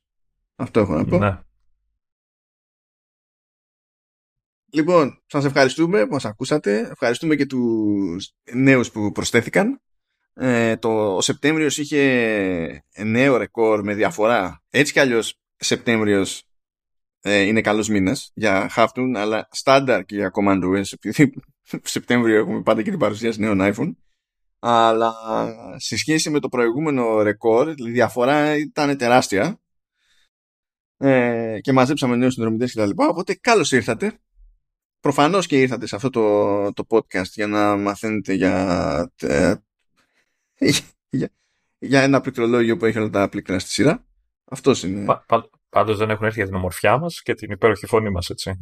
Μα κοίταξε, προσπαθήσαμε να χωρίσουμε τη διαφορά στη μέση και δεν, δεν κάνουμε βίντεο podcast. Ναι. Έτσι. Αλλά άμα, άμα μας τριμώξετε, θα σας απειλήσουμε για να φτιάξουμε βίντεο podcast. Ε, ευχαριστούμε ξανά και τη ΛΥΠ για τη συνεχιζόμενη της υποστήριξη και τα λέμε κανονικά την επόμενη εβδομάδα. Ορκίζομαι ότι αυτή τη φορά θα κάνω save στο QuickTime πριν γίνει το οτιδήποτε άλλο. Ε, ελπίζω όμως να αποφερθεί καλά το RX και επειδή τώρα, πώς να σας πω, ε, να σας πω είναι περίπου, εδώ είναι 8 ώρα το βράδυ περίπου, άντε να έρθουν τα αρχεία από τον Λεωνίδα και τα λοιπά, άντε να τα πετάξω στο RX, εγώ 8.30, ελπίζω αυτό να μην σημαίνει, να μην είναι στις κακές του το σύστημα εδώ και το RX και αυτό να μεταφραστεί στο ότι θα μου πει ότι είναι έτοιμα 8.30 ώρα το πρωί να κάνεις restart, έχουμε πει. Αφού, αφού κάνεις save, να κάνεις restart. Ναι, έκανα, Έτσι, έκανα. Ναι, από τότε, από το τελευταίο command OS, χρειάστηκε να μοντάρω και άλλα πράγματα. Στο vertical, ας πούμε, που χρειάστηκε να μοντάρω, έκανα restart. Και δεν πέτυχε η συνταγή. Πάλι περίμενα αιώνε. Ε, εν τω μεταξύ, νομίζω έχεις κάσει και καινούργια μπέτα, έτσι. Οπότε... Την μπέτα στο τηλέφωνο την έβαλα όσο μιλούσες. Πάλι ξανά. Άλλη για το Mac, νομίζω βγήκε κάποια μπέτα, οπότε μπορεί να ισιώνει έτσι το θέμα. Για να, για να δω εδώ πέρα, βγήκε για, βγήκε για Ventura. Ναι, ο, πριν, κάνεις, πριν δεις, πριν κάνεις οτιδήποτε, save στο QuickTime. Ναι, ναι, ναι, εννοείται. Την πατήσαμε μία φορά, δεν θα κάνουμε αυτή την ιστορία για πάντα, εννοείται. Λοιπόν, δεν έχει βγει για Ventura, οπότε δεν, χρειάζεται, δεν υπάρχει πειρασμός αυτή τη στιγμή. Αυτά. Χαιρετάω, χαιρετάω εγώ, χαιρετά και εσύ. Άντε, να τους αφήσουμε στη ησυχία. Και τα λέμε την επόμενη εβδομάδα κλασικά. Τσάου σε όλους και όλες.